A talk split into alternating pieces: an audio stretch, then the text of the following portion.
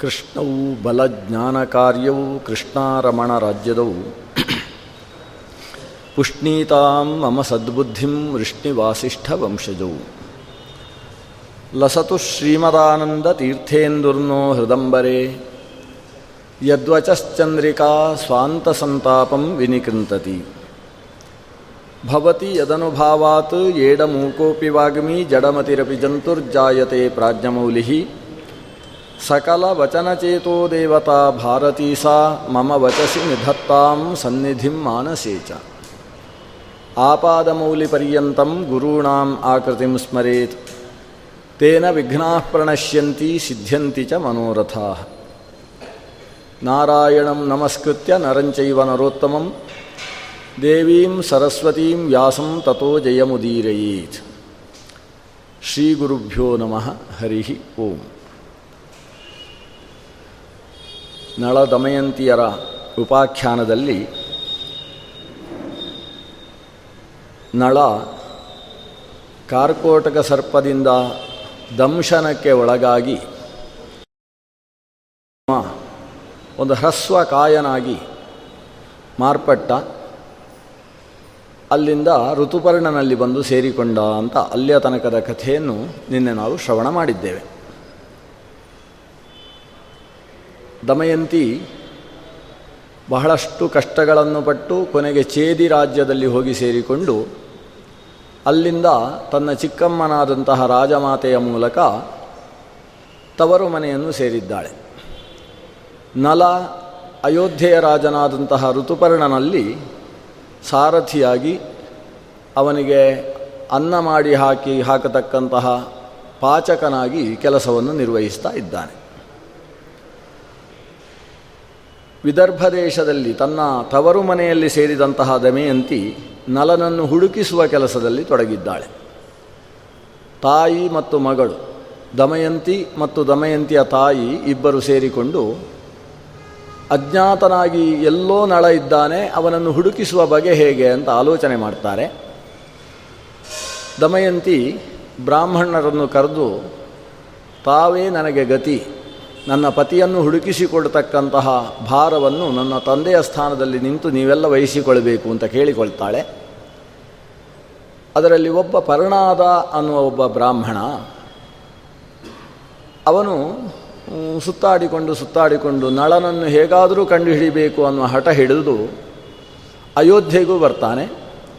ಅಯೋಧ್ಯೆಯ ಸಭೆಯಲ್ಲಿ ಆತ ಒಂದು ಪ್ರಶ್ನೆಯನ್ನು ಇಡ್ತಾನೆ. ಅವನ ಕೆಲಸ ಇಷ್ಟೇ, ಒಂದು ರಾಜಾಸ್ಥಾನಕ್ಕೆ ಹೋಗುವುದು. ರಾಜಾಸ್ಥಾನದಲ್ಲಿ ಒಂದು ಪ್ರಶ್ನೆಯನ್ನು ಇಡುವುದು. ಆ ಪ್ರಶ್ನೆಗೆ ಯಾರು ಹೇಗೆ ಉತ್ತರ ಕೊಡ್ತಾರೆ ಅನ್ನುವುದನ್ನು ಗಮನಿಸಿಕೊಂಡು ಅದರ ಮೂಲಕ ನಳನನ್ನು ಹುಡುಕಿಸುವುದಕ್ಕೆ ಪ್ರಯತ್ನ ಪಡುವುದು. ಅವನ ಪ್ರಶ್ನೆ ಇಷ್ಟೇ. ಒಂದು ಹೆಣ್ಣು ಮಗಳು ಅತ್ಯಂತ ದುಃಖಿತಳಾದವಳು, ತನ್ನ ಪತ್ನಿಯಾದವಳು ಆಕೆಯ ವಸ್ತ್ರವನ್ನು ಹರಿದು ಅರ್ಧ ಬಟ್ಟೆಯನ್ನು ಉಟ್ಟುಕೊಂಡು ಆಕೆಯನ್ನು ಸಿಂಹಕ್ಕೋ ಹುಲಿಗೋ ಆಹಾರವನ್ನು ಕೊಟ್ಟು ಹೋದಂತಹ ವ್ಯಕ್ತಿಗೆ ಶಿಕ್ಷೆ ಏನು ಕೊಡಬೇಕು ಅಂತ ಹೇಳಿ ಅಂತ ಒಂದು ಕೇಳು. ಇಷ್ಟೇ ಪ್ರಶ್ನೆ. ಈ ಪ್ರಶ್ನೆಗೆ ತಲೆ ಕೆರ್ಕೊಂಡು ನಮ್ಗೆ ಗೊತ್ತಾಗೋದಿಲ್ಲ ಅಂತ ಎಲ್ಲ ಹೇಳಿದರು ಅಂತ ಹೇಳಿದರೆ ಇವನಿಗೆ ಸಮಾಧಾನ, ಇಲ್ಲಿ ನಳ ಇಲ್ಲ ಅಂತ ತೀರ್ಮಾನ. ಆ ಸಭೆಯಲ್ಲಿ ಯಾರಾದರೂ ಒಬ್ಬರು ಅದರ ಬಗ್ಗೆ ಪ್ರತಿಕ್ರಿಯೆಯನ್ನು ವ್ಯಕ್ತಪಡಿಸಿದರು ಅಂತಾದರೆ ಆವಾಗ ಅವರ ಬಗ್ಗೆ ಸಂಶಯ ಶುರುವಾಗ್ತದೆ ಇದು ನಳ ಅಥವಾ ನಳನಿಗೆ ಸಂಬಂಧಪಟ್ಟವರು ಇರಬೇಕು. ನಳನ ಬಗ್ಗೆ ತಿಳಿದಂತಹ ವ್ಯಕ್ತಿ ಇರಬೇಕು ಅಂತ ಸಂಶಯ ಪ್ರಾರಂಭ ಆಗ್ತದೆ. ಹಾಗೆ ಅವ ಎಲ್ಲೆಲ್ಲೋ ಈ ಪ್ರಶ್ನೆಯನ್ನು ಕೇಳಿಕೊಂಡು ಬಂದಿದ್ದಾನೆ. ಅವನಿಗೆ ಸಂಶಯಕ್ಕೆ ಈಡು ಮಾಡಬಹುದಾದ ಉತ್ತರ ಎಲ್ಲೂ ಕೂಡ ಲಭ್ಯವಾಗಲಿಲ್ಲ. ಅಯೋಧ್ಯೆಯ ಸಭೆಯಲ್ಲಿ ಆ ಪ್ರಶ್ನೆಯನ್ನು ಕೇಳಿದಾಗ ಋತುಪರ್ಣ ಅಂತಹ ವ್ಯಕ್ತಿಯನ್ನು ಗಲ್ಲಿಗೇರಿಸಬೇಕು ಅಂತ ಋತುಪರ್ಣ ಹೇಳಿದ. ತನ್ನನ್ನೇ ನಂಬಿ ಬಂದಂತಹ ಹೆಣ್ಣು ಮಗಳ ಬಟ್ಟೆಯನ್ನು ಹರಿದುಕೊಂಡು ಹೋಗಿ ಅವಳನ್ನು ಹುಲಿಗೋ, ಸಿಂಹಕ್ಕೋ, ಆಹಾರವನ್ನು ಕೊಟ್ಟು ಒಬ್ಬ ತ್ಯಜಿಸಿ, ನಿರ್ಜನ ಕಾಡಿನಲ್ಲಿ ತ್ಯಜಿಸಿ ಹೋಗಿದ್ದಾನೆ ಅಂದರೆ ಅಂಥವನಿಗೆ ಮರಣದಂಡನೆಯೇ ಶಿಕ್ಷೆ ಅಂತ ಋತುಪರ್ಣ ಹೇಳಿದ. ಆದರೆ ಇದರಲ್ಲೇನು ವಿಶೇಷ ಇಲ್ಲ. ಎಲ್ಲರೂ ಹೇಳುವಂಥ ವಿಷಯವನ್ನೇ ಋತುಪರ್ಣ ಹೇಳಿದ. ಆದರೆ ಈ ಪ್ರಶ್ನೆಯನ್ನು ಕೇಳಿದಾಗ ಸಭೆಯಲ್ಲಿ ಒಬ್ಬ ವ್ಯಕ್ತಿ ಕಣ್ಣೀರು ಹಾಕುವುದನ್ನು ಈ ಪರ್ಣಾದ ಅನ್ನುವ ಬ್ರಾಹ್ಮಣ ಕಂಡ. ನೋಡಿ, ಆ ವಿಪ್ರನಿಗೆ ಹೆಸರು ಪರ್ಣಾದ ಅಂತ. ಪರ್ಣಾದ ಅಂದರೆ ಎಲೆಯನ್ನು ತಿನ್ನುವವ ಅಂತ ಅರ್ಥ. ಅದು ವ್ರತಕ್ಕೂ ಬರುತ್ತೆ ಅಂತ ಅರ್ಥ ಎಲೆ. ಅಂತ ಪರ್ಣಾದ ಅಂದರೆ ಪರ್ಣಂ ಅತ್ತೀತಿ ಪರ್ಣಾದ. ಅಂದರೆ ಬೇರೆ ಆಹಾರದ ಬಗ್ಗೆ ಅವನಿಗೆ ಯೋಚನೆ ಇಲ್ಲ. ಪರ್ಣವನ್ನು ತಿಂದಾದರೂ ಶರೀರವನ್ನು ಸಾಧನೆಗೋಸ್ಕರ ಉಳಿಸಿಕೊಳ್ಳಬೇಕು ಅಷ್ಟಕ್ಕೋಸ್ಕರ ಆಹಾರ. ಸುಖಕ್ಕೋಸ್ಕರ ಆಹಾರ ಅಲ್ಲ ಅನ್ನುವ ತಾನು ಕೇವಲ ಸಾಧನ ಶರೀರವಿದು ಅನ್ನುವ ಭಾವದಿಂದ ಬದುಕ್ತಾ ಇದ್ದಾನೆ ಅನ್ನುವುದನ್ನು ತಿಳಿಸುವ ಹೆಸರು ಅದು ಪರ್ಣಾದ. ಅವನು ಈ ಪ್ರಶ್ನೆ ಕೇಳಿದಾಗ ಒಬ್ಬ ಬಾಹುಕ ಅವನು ಕಣ್ಣೀರು ಹಾಕುವುದನ್ನು ಕಂಡ. ಅಲ್ಲದೆ ಈ ಸಭೆ ಮುಗಿಸಿ ಸಭೆಯಿಂದ ಹೊರಡುವ ಹೊತ್ತಿಗೆ ಮಹಾದ್ವಾರದಿಂದ ಹೊರಗೆ ಬಂದಾಗ ಈ ಬಾಹುಕ ಅವನನ್ನು ಭೇಟಿಯಾದ. ಭೇಟಿಯಾಗಿ, ನೀನೊಂದು ಪ್ರಶ್ನೆ ಕೇಳಿದಿ ಆ ಪ್ರಶ್ನೆಗೆ ನನಗೊಂದು ಉತ್ತರ ಹೊಳಿತಾ ಇದೆ. ಆ ವ್ಯಕ್ತಿ ಅಂತಹ ಕಷ್ಟ ಬಂದಾಗ ಮಾತ್ರ ತನ್ನ ಅರ್ಧಾಂಗಿಯಾದ ವ್ಯಕ್ತಿಯನ್ನು ತ್ಯಜಿಸುವುದಕ್ಕೆ ಸಾಧ್ಯ. ಆದರೆ ಆ ತ್ಯಜಿಸಿದಂತಹ ವ್ಯಕ್ತಿಗೆ ಈ ಹೆಣ್ಣುಮಗಳು ಹುಲಿಗೋ ಸಿಂಹಕ್ಕೋ ಆಹಾರವಾಗಬೇಕು ಅನ್ನುವ ಮನಸ್ಥಿತಿ ಸುತರಾಮ್ ಇರುವುದಕ್ಕೆ ಸಾಧ್ಯ ಇಲ್ಲ. ಒಬ್ಬಳು ಪತಿವ್ರತೆಯಾದ ಹೆಣ್ಣು ಮಗಳು ತನ್ನ ಪಾತಿವ್ರತ್ಯದ ಶಕ್ತಿಯಿಂದ ತನ್ನನ್ನು ತಾನು ರಕ್ಷಿಸಿಕೊಳ್ಳಬಲ್ಲಲು ಅಂತಕ್ಕಂತಹ ನೂರಕ್ಕೆ ನೂರು ತೀರ್ಮಾನವನ್ನು ಮಾಡಿ ಆತ ತ್ಯಜಿಸಿರಬೇಕು. ಆತ ತ್ಯಜಿಸಿದ್ದಕ್ಕೆ ಅದೆಷ್ಟೋ ಕಾರಣಗಳಿರ್ಬೋದು. ಅದನ್ನೆಲ್ಲ ಊಹಿಸುವ ಶಕ್ತಿ ಸಾಮಾನ್ಯ ಹೆಣ್ಣು ಮಕ್ಕಳಿಗೆ ಇರಲಿಕ್ಕಿಲ್ಲ ಆದ್ದರಿಂದ ಈ ಪ್ರಶ್ನೆಯನ್ನು ಯಾವ ಹೆಣ್ಣು ಮಗಳು ಕೇಳಿದ್ದಾಳೋ ಅವಳಿಗೆ ನೀನೊಂದು ಸಮಾಧಾನ ಹೇಳಬೇಕು. ತ್ಯಜಿಸಿದ ವ್ಯಕ್ತಿ ನಿಜವಾಗಿ ತ್ಯಜಿಸಬೇಕು ಅನ್ನುವ ಭಾವದಿಂದ ತ್ಯಜಿಸಿರಲಿಕ್ಕಿಲ್ಲ. ಆಕೆಯ ರಕ್ಷಣೆ, ಅದು ದೇವತೆಗಳಿಗೂ ಮತ್ತು ಆಕೆಗೂ ಶಕ್ಯ ಅನ್ನುವ ತೀರ್ಮಾನವನ್ನಿಟ್ಟುಕೊಂಡೇ ಅದೇ ತ್ಯಜಿಸಿರ್ತಾನೆ. ಆದರೆ ಆ ತ್ಯಜಿಸಿದಂತಹ ವ್ಯಕ್ತಿಯಲ್ಲಿ ಎಷ್ಟು ಕ್ಲೇಶ ಇರ್ತದೆ, ಯಾವ ರೀತಿಯ ಭಾವ ಇರ್ತದೆ ಅನ್ನೋದನ್ನು ಅರ್ಥ ಮಾಡಿಕೊಳ್ಳದೆ ಆ ವ್ಯಕ್ತಿಯನ್ನು ಶಾಪ ಕೊಟ್ಟು ಸಾಯಿಸಬಾರದು ಅಂತ ಒಂದು ಮಾತು ಆಕೆಗೆ ನೀನು ಹೇಳಬೇಕು ಅಂತ ಇವ ಒಂದು ಸಮಾಧಾನ ಹೇಳಿದ. ಅಷ್ಟು ಹೇಳುವುದು ಮಾತ್ರ ಅಲ್ಲ, ಕಣ್ಣಲ್ಲಿ ನೀರು ಹಾಕಿ ದೊರ ದೊರ ಅಂತ ಅಳುವುದಕ್ಕೆ ಪ್ರಾರಂಭಿಸಿದ. ಈ ಪರ್ಣಾದ ಅವನ ಮುಖವನ್ನು ನೋಡ್ತಾನೆ, ಏನಾದರೂ ನಳನಿಗೂ ಇವನಿಗೂ ಸಂಬಂಧ ಕಾಣಿಸ್ಬೋದು ಅಂತ. ಆದರೆ ಯಾವ ಸಂಬಂಧವೂ ಅವನಿಗೆ ಕಾಣಿಸುವುದಿಲ್ಲ. ಅಜಗಜಾಂತರ, ನಳನ ಸ್ಫುರದ್ರೂಪಕ್ಕೂ ಇವನ ಶರೀರದಲ್ಲಿರ್ತಕ್ಕಂತಹ ಕಪ್ಪು ಭಾಗ ಜೊತೆಗೆ ವಾಮನ ಶರೀರ, ಕುಬ್ಜ ಸ್ವಭಾವ, ಇದನ್ನೆಲ್ಲ ನೋಡಿ ಇದಕ್ಕೂ ಇದಕ್ಕೂ ಸಂಬಂಧವೇ ಇಲ್ಲ. ಆದರೆ ಇವ ಯಾಕೆ ಹತ್ತಿರಬಹುದು? ಏನೇ ಆಗಲಿ ದಮಯಂತಿಗೆ ವಿಷಯವನ್ನು ಅಂತೂ ತಿಳಿಸಬೇಕು ಅಂತ ಪರನಾದ ಬಂದು ಈ ವಿಷಯವನ್ನು ತಿಳಿಸಿದ. ದಮಯಂತಿಗೆ ಒಂದು ಸಂಶಯ ಗಾಢವಾಯಿತು. ಎಷ್ಟಾದರೂ ನಳನಿಗೂ ಋತುಪರ್ಣನಿಗೂ ಅತ್ಯಂತ ಗಾಢವಾದ ಗೆಳೆತನ ಇತ್ತು. ಈ ಗೆಳೆತನಕದ ಕಾರಣದಿಂದ ಆತ ಅಯೋಧ್ಯೆಯಲ್ಲಿ ತಲೆಮರೆಸಿಕೊಂಡಿರುವುದಕ್ಕೆ ಸಾಧ್ಯತೆಯಂತೂ ಇದೆ. ಆದ್ದರಿಂದ ಇದನ್ನು ಸ್ವಲ್ಪ ವಿಮರ್ಶೆ ಮಾಡಬೇಕು ಅಂತ ಯೋಚನೆ ಮಾಡಿದ. ತನ್ನ ಮಾಡಿದ್ದಾಳೆ ನವಯಂತಿ, ತನ್ನ ತಾಯಿಯ ಜೊತೆಗೆ ಕುಳಿತು ವಿಮರ್ಶೆ ಮಾಡ್ತಾಳೆ. ಇದು ನಳ ಹೌದು ಅಂತ ಒಂದು ಸಂಶಯ ಗಾಢವಾಗಿ ತಲೆಯಲ್ಲಿ ಊರಿತು. ಅದಕ್ಕೆ ಕಾರಣಗಳು ಕೆಲವು ಶಕುನಗಳು. ಈ ವಿಷಯವನ್ನು ಯಾವಾಗ ಪರ್ಣಾದ ಬಂದು ಹೇಳಿದ ಆ ಹೊತ್ತಿಗೆ ಉಂಟಾದಂತಹ ಕೆಲವು ಶಕುನಗಳಿಂದ ಆಕೆ ತೀರ್ಮಾನಿಸಿದ್ಲಂತೆ. ನಾವು ಆ ಶಕುನ ಶಾಸ್ತ್ರವನ್ನು ಹಿಡ್ಕೊಂಡು ಹೋದರೆ ಅದಕ್ಕೋಸ್ಕರ ಒಂದು ಕಾಲು ಗಂಟೆ ಹಾಕಬೇಕಾಗ್ತದೆ. ಅದಕ್ಕೆ ನಾವು ಮುಂದಕ್ಕೆ ಹೋಗುವ. ಅಂತೂ ಆಕೆ ನೂರಕ್ಕೆ ನೂರು ಅಲ್ಲಿ ನಳ ಇದ್ದಾನೆ ಅಂತ ಒಂದು ತೀರ್ಮಾನಕ್ಕೆ ಬರ್ತಾಳೆ. ಆದರೆ ಅದು ನಳ ಅನ್ನುವುದನ್ನು ಹೇಗೆ ತಿಳ್ಕೊಳ್ಳುವುದು? ಪರ್ಣಾದ ಹೇಳಿದ ಕ್ರಮದಲ್ಲಿ ಆತ ನಳ ಅಂತ ತೀರ್ಮಾನಿಸಲಿಕ್ಕೆ ಸಾಧ್ಯವೇ ಇಲ್ಲ. ಆಗ ತಾಯಿ ಹತ್ರ ಹೇಳ್ತಾಳೆ ಆಕೆ, ಏನೇ ಆಗಲಿ ನನ್ನನ್ನಂತೂ ಇಲ್ಲಿಗೆ ಕರ್ಕೊಂಡು ಬಂದದ್ದು ಸುದೇವನೆಂಬಂತಹ ವಿಪ್ರೋತ್ತಮ. ಅದೇ ಸುದೇವನನ್ನು ಮತ್ತೆ ನಾವು ಈ ಅಯೋಧ್ಯೆಗೆ ಕಳಿಸಿಕೊಡುವ. ಅಲ್ಲಿ ಆತ ಹೋಗಿ ಆ ಸಭೆಯಲ್ಲಿ ಹೇಳಬೇಕು, ದಮಯಂತಿಗೆ ಪುನಃಸ್ವಯಂವರವನ್ನು ಆಯೋಜಿಸ್ತಾ ಇದ್ದಾರೆ ಭೀಮಸೇನ ರಾಜರು. ಇದು ನೋಡಿ ಈ ತಾಯಿ ಮಗಳು ಸೇರಿ ಮಾಡಿದಂತಹ ತೀರ್ಮಾನ. ಹೋಗಿ ಅಲ್ಲಿ ಹೀಗೆ ಹೇಳಬೇಕು. ಇದು ಅಪ್ಪನಿಗೂ ಗೊತ್ತಿಲ್ಲ, ಭೀಮಸೇನ ರಾಜನಿಗೂ ಗೊತ್ತಿಲ್ಲ. ಆದರೆ ಅಲ್ಲಿ ಹೋಗಿ ಹೇಳಬೇಕಂತೆ ಈ ಸುದೇವ. ದಮಯಂತಿಗೆ ಪುನಃಸ್ವಯಂವರವನ್ನು ಏರ್ಪಡಿಸ್ತಾ ಇದ್ದಾರೆ ಭೀಮಸೇನ ರಾಜರು. ಯಾಕಂದರೆ ನಳ ಬದುಕಿದ್ದಾನೋ ಇಲ್ಲವೋ ಅನ್ನೋದು ಇಷ್ಟು ಹುಡುಕಿಸಿದರೂ ಕೂಡ ಗೊತ್ತಾಗದೇ ಇದ್ದ ಕಾರಣದಿಂದ ಬೇಸತ್ತಂತಹ ಆತ ಈ ವ್ಯವಸ್ಥೆಯನ್ನು ಕೈಗೊಳ್ತಾ ಇದ್ದಾನೆ. ಇದು ವಸ್ತುತಃ ಮರ್ಮಾಘಾತಕವಾದಂತಹ ಒಂದು ವಿಷಯ. ವಸ್ತುತಃ ಭೀಮಸೇನಂತಹ ಒಬ್ಬ ರಾಜ ಇಂತಹ ಪ್ರಕ್ರಿಯೆಗೆ ಮುಂದುವರಿಯುವುದಕ್ಕೆ ಸುತರಾಂ ಶಕ್ಯ ಇಲ್ಲದೇ ಇದ್ದ ಒಂದು ಅಸಂಭಾವಿತ ವಿಷಯ. ಯಾಕಂದರೆ ಇದು ಧರ್ಮಶಾಸ್ತ್ರಕ್ಕೆ ಸಂಬಂಧಪಟ್ಟ ವಿಷಯ. ಒಬ್ಬ ರಾಜನಾದಂತಹ ವ್ಯಕ್ತಿ ಧರ್ಮ ವಿರುದ್ಧವಾದಂತಹ ಆಚಾರವನ್ನು ಉದ್ಘೋಷಿಸುವುದಕ್ಕೆ ಸಾಧ್ಯ ಇಲ್ಲ. ರಾಜನೇ ಧರ್ಮ ವಿರೋಧ ವಿರುದ್ಧವಾಗಿ ನಡೀತಾನೆ ಅಂತಾದರೆ, ಆವಾಗ ಯದ್ಯದಾಚರತಿ ಶ್ರೇಷ್ಠ ತತ್ತದೇವೇತರೋ ಜನ ಅಂತ ಉಳಿದ ವ್ಯಕ್ತಿಗಳಿಗೂ ಅದು ಮಾರ್ಗದರ್ಶನವಾಗಿ ಬಿಡುತ್ತದೆ.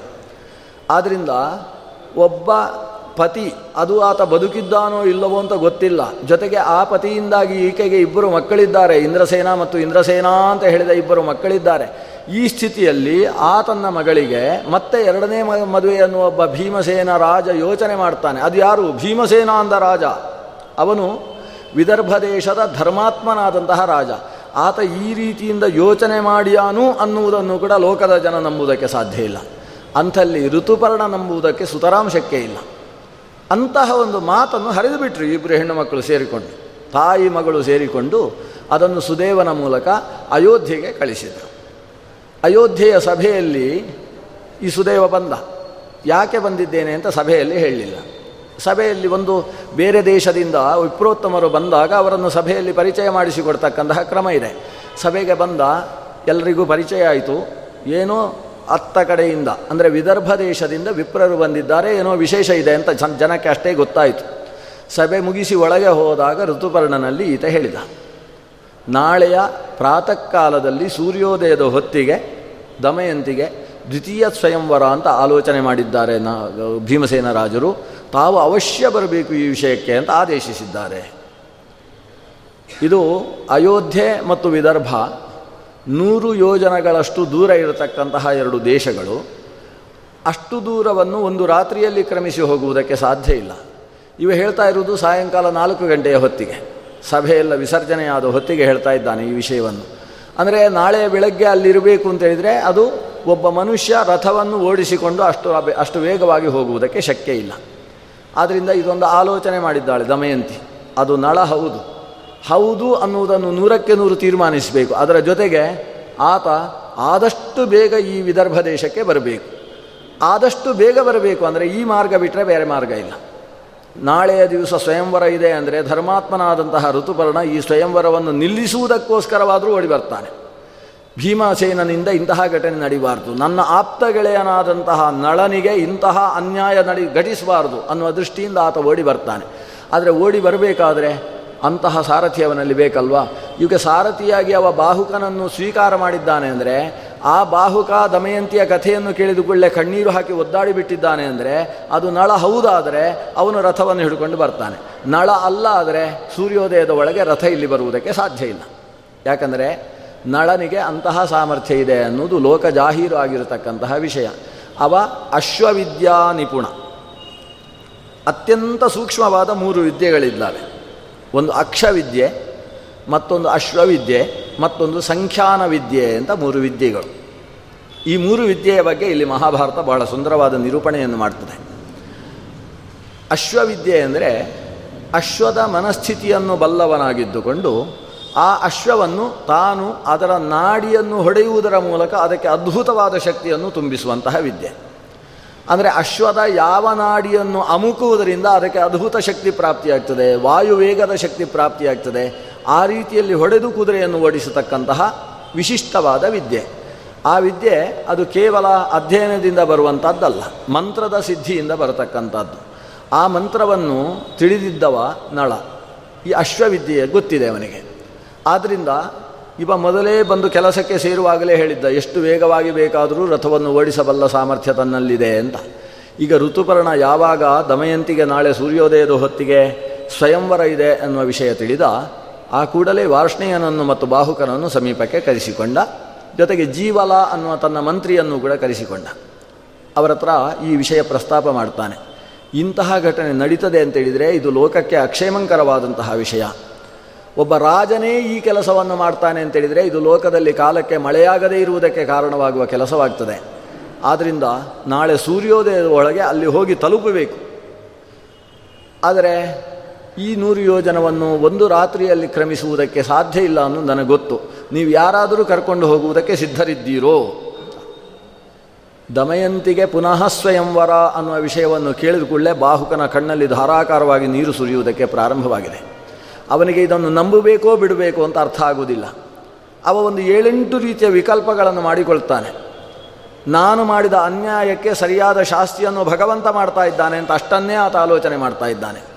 ನಾನು ಯಾವ ಹೆಣ್ಣು ಮಗಳನ್ನು ಕೈ ಹಿಡಿಯುವ ಹೊತ್ತಿಗೆ ದೇವತೆಗಳನ್ನು ತ್ಯಜಿಸಿ ನನ್ನನ್ನು ಸ್ವಯಂವರದಲ್ಲಿ ನೀನು ಮಾಲೆ ಹಾಕಿ ಸ್ವೀಕರಿಸಿದ್ಯಲ್ಲ ದಮಯಂತಿ, ನಾನು ನನ್ನ ಶರೀರಕ್ಕೆ ಹೆಚ್ಚಾಗಿ ನಿನ್ನ ಜೊತೆಗಿರ್ತೇನೆ ಅಂತ ಆತ ಹೇಳಿದಂತಹ ವ್ಯಕ್ತಿ ಇವತ್ತು ಕಾಡಿನಲ್ಲಿ ತ್ಯಜಿಸಿಬಿಟ್ಟಿದ್ದೇನೆ. ಇದಕ್ಕೆ ಸರಿಯಾದ ಶಾಸ್ತಿಯನ್ನು ದೇವತೆಗಳು ನನಗೆ ಮಾಡ್ತಾ ಇದ್ದಾರೆ ಅಂತ ಆತ ಆಲೋಚನೆ ಮಾಡ್ತಾ ಇದ್ದಾನೆ.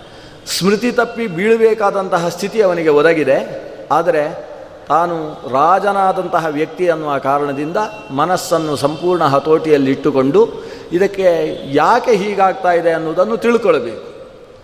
ದಮಯಂತಿ ಸ್ವತಃ ಇಂತಹ ಆಲೋಚನೆ ಮಾಡುವುದಕ್ಕೆ ಸಾಧ್ಯ ಇಲ್ಲ. ಯಾರ ಒತ್ತಾಯದಿಂದ ಇಂತಹ ಘಟನೆ ನಡೀತಾ ಇದೆ? ಇದರಲ್ಲಿ ದಮಯಂತಿಯ ಪಾಲು ಏನು ಅನ್ನುವುದನ್ನು ಅರ್ಥ ಮಾಡಿಕೊಳ್ಳುವುದಕ್ಕೋಸ್ಕರವಾದರೂ ನಾನು ವಿದರ್ಭಕ್ಕೆ ಸಾಗಬೇಕು. ಇದರಲ್ಲಿ ಎರಡು ಕೆಲಸ ಆಗ್ತದೆ. ಒಂದು ಸ್ವಾತ್ಮ ಕಾರ್ಯ ಆಗ್ತದೆ, ಮುಖ್ಯವಾಗಿ ರಾಜಕಾರ್ಯ ಆಗ್ತದೆ.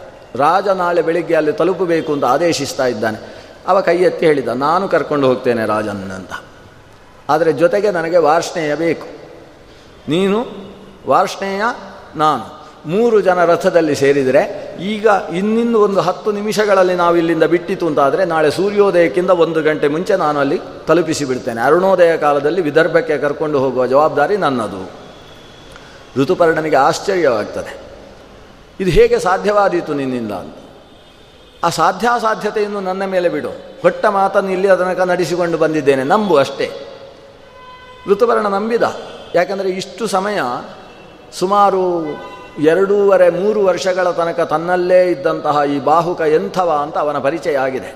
ಅವನ ಬಗ್ಗೆ ವಿಶಿಷ್ಟವಾದ ಶ್ರದ್ಧೆ ಮೂಡಿದೆ ಅವನಿಗೆ. ಇವ ನೋಡಲಿಕ್ಕೆ ಹೀಗಿದ್ದರೂ ಕೂಡ ಸಾಮಾನ್ಯ ವ್ಯಕ್ತಿ ಅಲ್ಲ ಅನ್ನೋದನ್ನು ಅರ್ಥೈಸಿಕೊಂಡಿದ್ದಾನೆ. ಬಾಹುಕನಿಗೆ ಹೇಳ್ತಾನೆ, ನಾನು ಈ ಉಟ್ಟ ಬಟ್ಟೆಯಲ್ಲೇ ಹೊರಡುವುದಕ್ಕೆ ಸಿದ್ಧ ಇದ್ದಾನೆ, ಇದ್ದೇನೆ. ಆದ್ದರಿಂದ ಯಾವತ್ ಶೀಘ್ರ ಕುದುರೆಗಳನ್ನು ರಥಕ್ಕೆ ಯೋಜನೆ ಮಾಡು. ಬಾಹುಕ ಅಶ್ವಶಾಲೆಗೆ ಹೋದ. ಅಶ್ವಶಾಲೆಯಲ್ಲಿ ಒಂದೊಂದು ಕುದುರೆಗಳ ಕಣ್ಣನ್ನು ನೋಡುವುದಕ್ಕೆ ಪ್ರಾರಂಭಿಸಿದ. ಕುದುರೆಗಳ ಕಣ್ಣನ್ನು ಪರೀಕ್ಷಿಸ್ತಾ ಪರೀಕ್ಷಿಸ್ತಾ ಕೊನೆಗೆ ಎರಡು ಕುದುರೆಗಳನ್ನು ಅದರಲ್ಲಿ ಆರಿಸಿದ. ಆ ಎರಡು ಕುದುರೆಗಳನ್ನು ಬಂದು ರಥಕ್ಕೆ ಕಟ್ಟಿದ. ರಥಕ್ಕೆ ಕುದುರೆ ಕಟ್ಟುವುದಕ್ಕಿಂತ ಮುಂಚೆ ರಥದಲ್ಲಿ ಸನ್ನದ್ಧನಾಗಿ ಋತುಪರ್ಣ ಕೂತಿದ್ದಾನೆ. ಅಂದರೆ ಗಾಡಿ ಸ್ಟಾರ್ಟ್ ಮಾಡುವುದಕ್ಕಿಂತ ಮುಂಚೆ ಕೂತಿರಬೇಕಲ್ವ? ಇವ ಅಷ್ಟು ಅವಸರ ಋತುಪರ್ಣನಿಗೆ ಇವಾಗ ಕಟ್ಟಿದ. ರಥಕಕ್ಕೆ ಕಟ್ತಾ ಇರುವಾಗ ಋತುಪರ್ಣ ಹೇಳ್ತಾನೆ. ನೀನು ಯಾಕೋ ಇವತ್ತು ನನಗೆ ತಮಾಷೆ ಮಾಡ್ತಾ ಇದ್ದಿ? ನಾಳೆ ಬೆಳಗ್ಗಿನ ಒಳಗೆ ಕರ್ಕೊಂಡು ಹೋಗ್ತೇನೆ ಅಂತ ಮಾತು ಕೊಟ್ಟಿದ್ದಿ? ಆದರೆ ನೋಡಿದರೆ ಬರೀ ತೆಳ್ಳಗಿರುವ ಕುದುರೆಗಳನ್ನು ಕಟ್ಟಿದ್ದೆ. ಎಷ್ಟು ದೂರ ಇದೆ ವಿದರ್ಭ ದೇಶ, ಎಂತಹ ರಸ್ತೆಯಲ್ಲಿ ಸಾಗಿ ಹೋಗಬೇಕು, ಮಧ್ಯದಲ್ಲಿ ನದಿ ಸಿಗ್ತದೆ, ನದಿಯನ್ನು ಕೂಡ ಈಸಿಕೊಂಡು ಹೋಗಬೇಕು, ಈ ಕುದುರೆಗಳು ಈ ರಥವನ್ನು ಎಳ್ಕೊಂಡು ನದಿಯ ಮೂಲಕ ಹೋಗುವುದಕ್ಕೆ ಸಾಧ್ಯ ಇದೆಯೋ? ಮಧ್ಯದಲ್ಲೆಲ್ಲೋ ಸತ್ತು ಬೀಳ್ತಕ್ಕಂತಹ ತೆಳ್ಳಗಿನ ಕುದುರೆಗಳನ್ನು ಕಟ್ಟಿದೆಯಲ್ಲ. ಈತ ಬಾಹುಕ ನಗ್ತಾನೆ. ನಾನು ಕುದುರೆಗಳ ಸತ್ವ ಏನು ಅನ್ನೋದನ್ನು ಪರೀಕ್ಷಿಸಿದ್ದೆ. ಅಂತ ಹೇಳಿ ಆ ಕುದುರೆಗೆ ಮೆಲ್ಲ ಹಿಂಭಾಗದಿಂದ ಒಂದು ನರವನ್ನು ಒತ್ತುತ್ತಾನೆ. ಒತ್ತಿದ್ದೇ ತಡ ಕುದುರೆಗಳು ರಥವನ್ನು ನೆಲ, ನೆಲದಿಂದ ಮೇಲಕ್ಕೆ ಹಾರಿಸಿ ಮತ್ತೆ ಅದೇ ಜಾಗದಲ್ಲಿ ನಿಲ್ಲಿಸಿದ್ವಂತೆ. ಇವನಿಗೊಂದು ಒಂದು ಚಕಿತತೆ, ಒಂದು ವಿಚಿ, ವಿಚಿತ್ರವಾದ ಚಮತ್ಕಾರ. ಕುದುರೆಗಳು ಆಕಾಶದಲ್ಲಿ ರಥವನ್ನು ಹಾರಿಸಿಕೊಂಡು ಹೋಗ್ತಾವೆ ಅಂತ ಹೇಳಿದರೆ ಅದು ಇಲ್ಲಿ ತನಗೆ ಗೊತ್ತಿಲ್ಲ. ಅಂಥ ಕೆಲಸ ಈ ಕುದುರೆಗಳು ಮಾಡಿದ್ದಾವೆ ಅಂದರೆ ಇವ ಏನೋ ಅತಿಮಾನುಷ ವ್ಯಕ್ತಿ ಇದ್ದಾನೆ, ಇವನನ್ನು ಈ ರೀತಿ ಪ್ರಶ್ನಿಸಬಾರದು ಅಂತ ತೀರ್ಮಾನಿಸಿದ ಋತುಪರ್ಣ. ರಥದಲ್ಲಿ ಕೂತ ವಾರ್ಷ್ಣೆಯನೂ ಸೇರಿದ್ದಾನೆ. ವಾರ್ಷ್ಣೆಯ ಋತುಪರ್ಣರನ್ನು ರಥದಲ್ಲಿ ಕೂಡಿಸಿಕೊಂಡು ನಳ, ಬಾಹುಕ ರಥವನ್ನು ವಿದರ್ಭದ ಕಡೆಗೆ ಓಡಿಸ್ತಾನೆ. ಸಾಯಂಕಾಲ ಸುಮಾರು ಐದು, ಐದೂವರೆಯ ಹೊತ್ತು ರಥ ಹೊರಟಿದೆ. ಹೊರಟು ಅಲ್ಲಿಂದ ಸುಮಾರು ಒಂದು ಹತ್ತು, ಹದಿನೈದು ನಿಮಿಷಗಳ ತನಕ ಅಯೋಧ್ಯೆ ಪಟ್ಟಣವನ್ನು ಬಿಟ್ಟು ಪಟ್ಟಣದಿಂದ ಹೊರಗೆ ಕಾಡಿನ ಮಾರ್ಗದಲ್ಲಿ ಅದು ಸಾಗ್ತಾ ಇದೆ. ಅಷ್ಟರಲ್ಲಿ ಈತನ ಮೈ ಮೇಲಿದ್ದ ಉತ್ತರಿಯ ಆ ವೇಗದಿಂದಾಗಿ ಹಾರಿ ಶರೀರದಿಂದ ಕೆಳಕ್ಕೆ ಬಿತ್ತು. ಇವ ರಥವನ್ನು ನಿಲ್ಲಿಸು ಅಂತ ಹೇಳಿದ. ರಥವನ್ನು ನಿಲ್ಲಿಸು ಅಂತ ಹೇಳಿದಾಗ ಇವ ಅದು ಒಂದು ಯೋಜನದಷ್ಟು ಹಿಂದಕ್ಕೆ ಹೋಗಿ ಆಯಿತು. ರಥವನ್ನು ನಿಲ್ಲಿಸಿಯೂ ಪ್ರಯೋಜನ ಇಲ್ಲ ಅಂತ ಹೇಳಿ ಕಡಿವಾಣವನ್ನು ಹಿಡಿದು ರಥ ನಿಲ್ಲಿಸಿದ. ಆದರೆ ರಥ ನಿಲ್ಲಿಸಿ ಹೇಳಿದ, ನೀವು ವಾರ್ಷ್ಣೆಯನ್ನು ನಿಲ್ಲಿಸಬೇಡ. ಆ ಉತ್ತರಿಯ ತಗೊಂಡು ಬಾ ಅಂತ ಹೇಳಿ. ಯಾಕಂದರೆ ಅದು ಈಗಾಗಲೇ ಒಂದೂವರೆ ಯೋಜನದಷ್ಟು ಹಿಂದೆ ಹೋಗಿ ಆಯಿತು. ಅಂದರೆ ಇವ ಕಡಿವಾಣವನ್ನು ಎಳೆದು ನಿಲ್ಲಿಸುವ ಹೊತ್ತಿಗೆ ಅದು ಅಷ್ಟು ಹಿಂದೆ ಹೋಗಿದೆ ಅಂದರೆ ಎಷ್ಟು ವೇಗವಾಗಿದೆ. ಆದರೆ ರಾಜನಿಗೆ ಸ್ವಲ್ಪ ಅವಮಾನವಾದ ಹಾಗೆ ಆಯಿತು. ನನ್ನ ಉತ್ತರೀಯ, ಅದು ಹಾರಿ ಹೋಗಿದೆ. ಇವ ರಥವನ್ನು ತಿರುಗಿಸಿಕೊಂಡು ಹೋಗಿ ಏನಾದರೂ ಮಾಡಿ ಉತ್ತರೀಯವನ್ನು ತೆಗೆಸಿಕೊಂಡು ಬರುವುದು ಬಿಟ್ಟು, ಅದು ಒಂದೂವರೆ ಯೋಜನದಷ್ಟು ಹಿಂದೆ ಹೋಯಿತು. ರಥವನ್ನು ಹಿಂದೆ ತಿರುಗಿಸಿದರೆ ಬೆಳಗ್ಗೆ ತಲುಪಲಿಕ್ಕೆ ಆಗೋದಿಲ್ಲ ಅಂತ ಹೇಳ್ತಾ ಇದ್ದಾನೆ ಇವ. ಇವನು ನನ್ನ ಸಾರಥಿ, ನಾನು ಹೇಳಿದ ಹಾಗೆ ಕೇಳಬೇಕಾದವ. ಇವನು ರಾಜನ ಹಾಗೆ ವರ್ತಿಸ್ತಾ ಇದ್ದಾನಲ್ವಾ ಅಂತ ಋತುಪರ್ಣನಿಗೆ ಇವನ ಈ ಅಶ್ವವಿದ್ಯೆಯ ಮೇಲೆ ಅಹಂಕಾರ ಇವನಿಗೆ. ನನಗೆ ಗೊತ್ತಿಲ್ಲ ಅಂದ್ಕೊಂಡು ಇವ ಇಷ್ಟು ಅಹಂಕಾರ ತೋರಿಸ್ತಾ ಇದ್ದಾನೆ. ಇವನಿಗೆ ಸ್ವಲ್ಪ ಮದ್ದು ಮಾಡಬೇಕು ಅಂತ ರಾಜ ತೀರ್ಮಾನಿಸಿದ. ರಥ ನಿಂತಿದೆ. ಆಕಾಶದಲ್ಲಿ ಸೂರ್ಯ ಅಸ್ತಂಗತನಾಗುವ ಹೊತ್ತಿಗೆ ಪಶ್ಚಿಮದ ದಿಕ್ಕಿನಲ್ಲಿ ತಲುಪಿದ್ದಾನೆ. ಅಲ್ಲಿದ್ದಂತಹ ಮರಗಳ ಮೇಲೆ ಸೂರ್ಯನ ಕಿರಣಗಳು ಹಾಗೇ ಹುದುಗಿ ಹುದುಗಿ ಅಡಗಿಕೊಂಡು ಕುದು ಈ ಕಡೆ ಬರುವ ಹಾಗೆ ರಥದ ಮೇಲೆ ಬೀಳ್ತಾ ಇದ್ದಾವೆ. ಇವ ಆ ಕಡೆ ಇದ್ದ ಒಂದು ಭಲ್ಲಾತಕ ಅನ್ನುವ ಮರವನ್ನು ನೋಡ್ತಾನೆ. ನೋಡಿ ಅದರ ಪಕ್ಕದಲ್ಲಿ ನೋಡಿ, ಇದು ಭಲ್ಲಾತಕ ವೃಕ್ಷ. ಭಲ್ಲಾತಕ ಅಂದರೆ ಗೋಡಂಬಿ ಮರ ಅಂತ ಅರ್ಥ. ಯಾಕಂದರೆ ಭಲ್ಲಾತಕ ಫಲದ ಬಗ್ಗೆ ಬಹಳಷ್ಟು ಭಲ್ಲಾತಕ ಫಲ ಮಾತ್ರ ಅದರಲ್ಲಿ ಒಂದು ವಿಶೇಷತೆ ಏನು ಅಂದರೆ, ಪ್ರತಿಯೊಂದು ಫಲದ ಒಳಗೆ ಅದರ ಬೀಜ ಇದ್ದರೆ ಫಲದ ಹೊರಗೆ ಇರುವ ಬೀಜ ಇರತಕ್ಕಂತಹ ಏಕೈಕ ಫಲ ಅಂತ ಹೇಳಿದರೆ ಅದು ಭಲ್ಲಾತಕ ಫಲ ಅಂತ ಅದನ್ನು ಉಲ್ಲೇಖ ಮಾಡ್ತದೆ ಸಂಸ್ಕೃತ ಶಾಸ್ತ್ರಗಳು. ಆ ಭಲ್ಲಾತಕ ವೃಕ್ಷದಲ್ಲಿ, ವೃಕ್ಷದ ಪಕ್ಕದಲ್ಲಿ ಒಂದು ವಿಭೀತಕ ವೃಕ್ಷ ಇತ್ತು. ವಿಭೀತಕ ವೃಕ್ಷ ಅಂದರೆ ಪಾಲೆ ಮರ ಅಂತ ಕರೀತಾರೆ ಸಂ ಕನ್ನಡದಲ್ಲಿ. ಆ ವಿಭ ವಿಭೀತಕ ವೃಕ್ಷದಲ್ಲಿ ಒಂದು ಮೂರು ಗೆಲ್ಲುಗಳು, ಒಂದು ಈಶಾನ್ಯಕ್ಕೆ, ಒಂದು ಪೂರ್ವಕ್ಕೆ ಮತ್ತೊಂದು ಪಶ್ಚಿಮಕ್ಕೆ ಬಾಗಿ ನಿಂತಿತ್ತು. ಈತ ಹೇಳಿದ, ನೋಡು, ಆ ಮರದಲ್ಲಿ ಎಷ್ಟು ಎಲೆ ಇದೆ, ಎಷ್ಟು ಹಣ್ಣಿದೆ ಗೊತ್ತಾ ನಿನಗೆ? ಅಂತ ಕೇಳ್ತಾನೆ ಸಾರಥಿ ಹತ್ರ, ಋತುಪರ್ಣ. ಸಾರಥಿ ಯಾವಾಗಕ್ಕಾಗಿ ನೋಡ್ತಾನೆ? ಅದರಲ್ಲಿ ಎಷ್ಟು ಸಾವಿರಾರು ಎಲೆಗಳಿದ್ದಾವೆ, ಸಾವಿರಾರು ಕಾಯಿಗಳಿದ್ದಾವೆ. ಅಂದರೆ ಅತ್ತಿ ಕಾಯಿಯ ಹಾಗೆ ಪುಟ್ಟ ಪುಟ್ಟ ಕಾಯಿಗಳು, ಸಾವಿರಾರು ಕಾಯಿಗಳಿದ್ದಾವೆ. ಆಗ ಇವ ಹೇಳ್ತಾನೆ ಪಂಚಾಧಿಕಂ ದ್ವಿಸಹ ದ್ವಿಸಹಸ್ರಂಚ ಅದರಲ್ಲಿ ಎರಡು ಸಾವಿರದ ಐದು ಎಲೆಗಳಿದ್ದಾವೆ. ಆಮೇಲೆ ಒಂದು ಸಾವಿರದ ನಾಲ್ಕು ಹಣ್ಣುಗಳಿದ್ದಾವೆ ಅಂತ ಹೇಳಿದ್ದೇವೆ ಋತುಪರ್ಣ. ಈಗ ಬಾಹುಕಂದು ಆಶ್ಚರ್ಯದ ವಿಷಯ ಆಯಿತು. ಅವ ನಕ್ಬಿಟ್ಟ. ಏನೋ ಸುಮ್ಮನೆ ಹೇಳಿಬಿಡ್ತೀರಿ. ಇದು ಆ, ಈ ಒಂದು ತೆನಾಲಿ ರಾಮಕೃಷ್ಣಂದು ಅಥವಾ ನಮ್ಮ ರಾಮ, ಅವನು ಇನ್ನೊಬ್ಬ ವೀರಬಲ್ಲ ಅಂತಿದ್ದಲ್ವ ವೀರಮಲ್ಲ ಅಂತ ಅವನಿಗೆ ಹೆಸರು. ಅವನು ಅಕ್ಬರ್ ಏನೋ ಕೇಳಿದಂತೆ, ಡೆಲ್ಲಿಯಲ್ಲಿ ಎಷ್ಟು ಕಾಗೆಗಳಿದ್ದಾವೆ? ಅಂತ.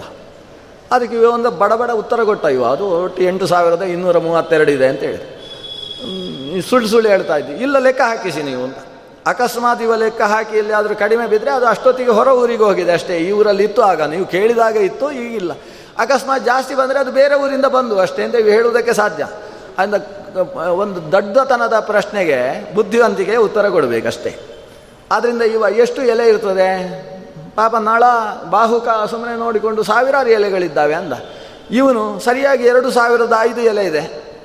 ಒಂದು ಸಾವಿರದ ನಾಲ್ಕು ಹಣ್ಣಿದೆ. ಏ, ಸುಳ್ಳೆ ಹೇಳ್ತಾ ಇದ್ದೀರಿ ನೀವು. ಬೇಕಾದ್ರೆ ಲೆಕ್ಕ ಮಾಡು ಅಂತ ಹೇಳಿದೆ. ಲೆಕ್ಕ ಮಾಡು ಅಂತ ಕೂಡ ಬಾಹುಕ ಇಳಿದ. ಅವನಿಗೆ ಆಶ್ಚರ್ಯ ಆಗಿದೆ. ಏನು ವಿಶೇಷ ಇದೆ? ಲೆಕ್ಕ ಹಾಕಬೇಕು ಅಂತ. ಆವಾಗ ಋತುಭರಣೆ ಹೇಳ್ತಾನೆ, ಲೆಕ್ಕ ಹಾಕುವುದಕ್ಕೆ ಹೋಗಬೇಡ. ನನ್ನ ಮೇಲೆ ವಿಶ್ವಾಸ ಇಡು. ಅಷ್ಟು ಅಲ್ಲಿದೆ ನೀನು ಲೆಕ್ಕ ಹಾಕಿದರೆ ನಾಳೆ ಬೆಳಗ್ಗೆ ಸೂರ್ಯೋದಯಕ್ಕೆ ನಾವು ಅಲ್ಲಿರುವುದಿಲ್ಲ. ಆದ್ದರಿಂದ ಬೇಗ ಹೊರಡು. ಬಾಹುಕ ಹೇಳ್ತಾನೆ, ಸೂರ್ಯೋದಯಕ್ಕಿಂತ ಮುಂಚೆ ಕರ್ಕೊಂಡು ಹೋಗುವಂಥದ್ದು ನನ್ನ ಜವಾಬ್ದಾರಿ. ಅದನ್ನು ನಾನು ಮಾಡ್ತೇನೆ. ಆದರೆ ನೀನು ಹೇಳಿದ ಮಾತಿನ ಸತ್ಯಾಸತ್ಯತೆಯ ಪರೀಕ್ಷೆ ಮಾತ್ರ ಈಗ ಆಗಲೇಬೇಕು. ಈ ಆಗ ಫಚಿತಿ ಆಯಿತು ಋತುಪರ್ಣನಿಗೆ. ಇವ ಏನು ಹೇಳಿದರೂ ಕರ್ಕೊಂಡು ಹೋಗ್ತೇನೆ ನಿಶ್ಚಯ ಅಂತ ಹೇಳ್ತಾನೆ. ಕೊನೆಗೆ ನೋಡು, ತುಂಬ ಹೊತ್ತು ಬೇಕು. ಎರಡು ಸಾವಿರದ ನಾಲ್ಕು ಎಲೆಗಳನ್ನು ಅದು ಲೆಕ್ಕ ಹಾಕಿ ನೋಡುವಂಥದ್ದು ಸುಲಭದ ಕೆಲಸ ಅಲ್ಲ. ದಯವಿಟ್ಟು ಹೊರಡು, ಕರ್ಕೊಂಡು ಹೋಗು. ಹಾಗೆ ಹೇಳ್ತಾನೆ ನಾನು ಲೆಕ್ಕ ಹಾಕಿಯೇ ಬರುವುದು. ನಿಮಗೆ ಅಷ್ಟು ಅವಸರ ಇದ್ದರೆ ವಾರ್ಷ್ಣೆಯಲ್ಲಿ ಕರ್ಕೊಂಡು ಹೋಗಿ. ವಾರ್ಷ್ಣೆಯ ಸಾರಥ್ಯವನ್ನು ಮಾಡಲಿ. ನಾನು ಇದನ್ನು ಲೆಕ್ಕ ಹಾಕಿ ಬರ್ತೇನೆ. ಆಗ ಇವ ಹೇಳ್ತಾನೆ, ಬೇಡ ಹಾಗಾದರೆ. ಪೂರ್ತಿ ವೃಕ್ಷವನ್ನು ಲೆಕ್ಕ ಹಾಕಬೇಡ. ಅದರ ಈಶಾನ್ಯದ ಶಾಖೆ ಇದೆ ಅಲ್ವಾ? ಅದರಲ್ಲಿ ನಾಲ್ಕುನೂರ ಇಪ್ಪತ್ತ್ಮೂರು ಎಲೆ ಇದೆ. ಲೆಕ್ಕ ಹಾಕಬೇಕಾದ್ರೆ ಅಂತ.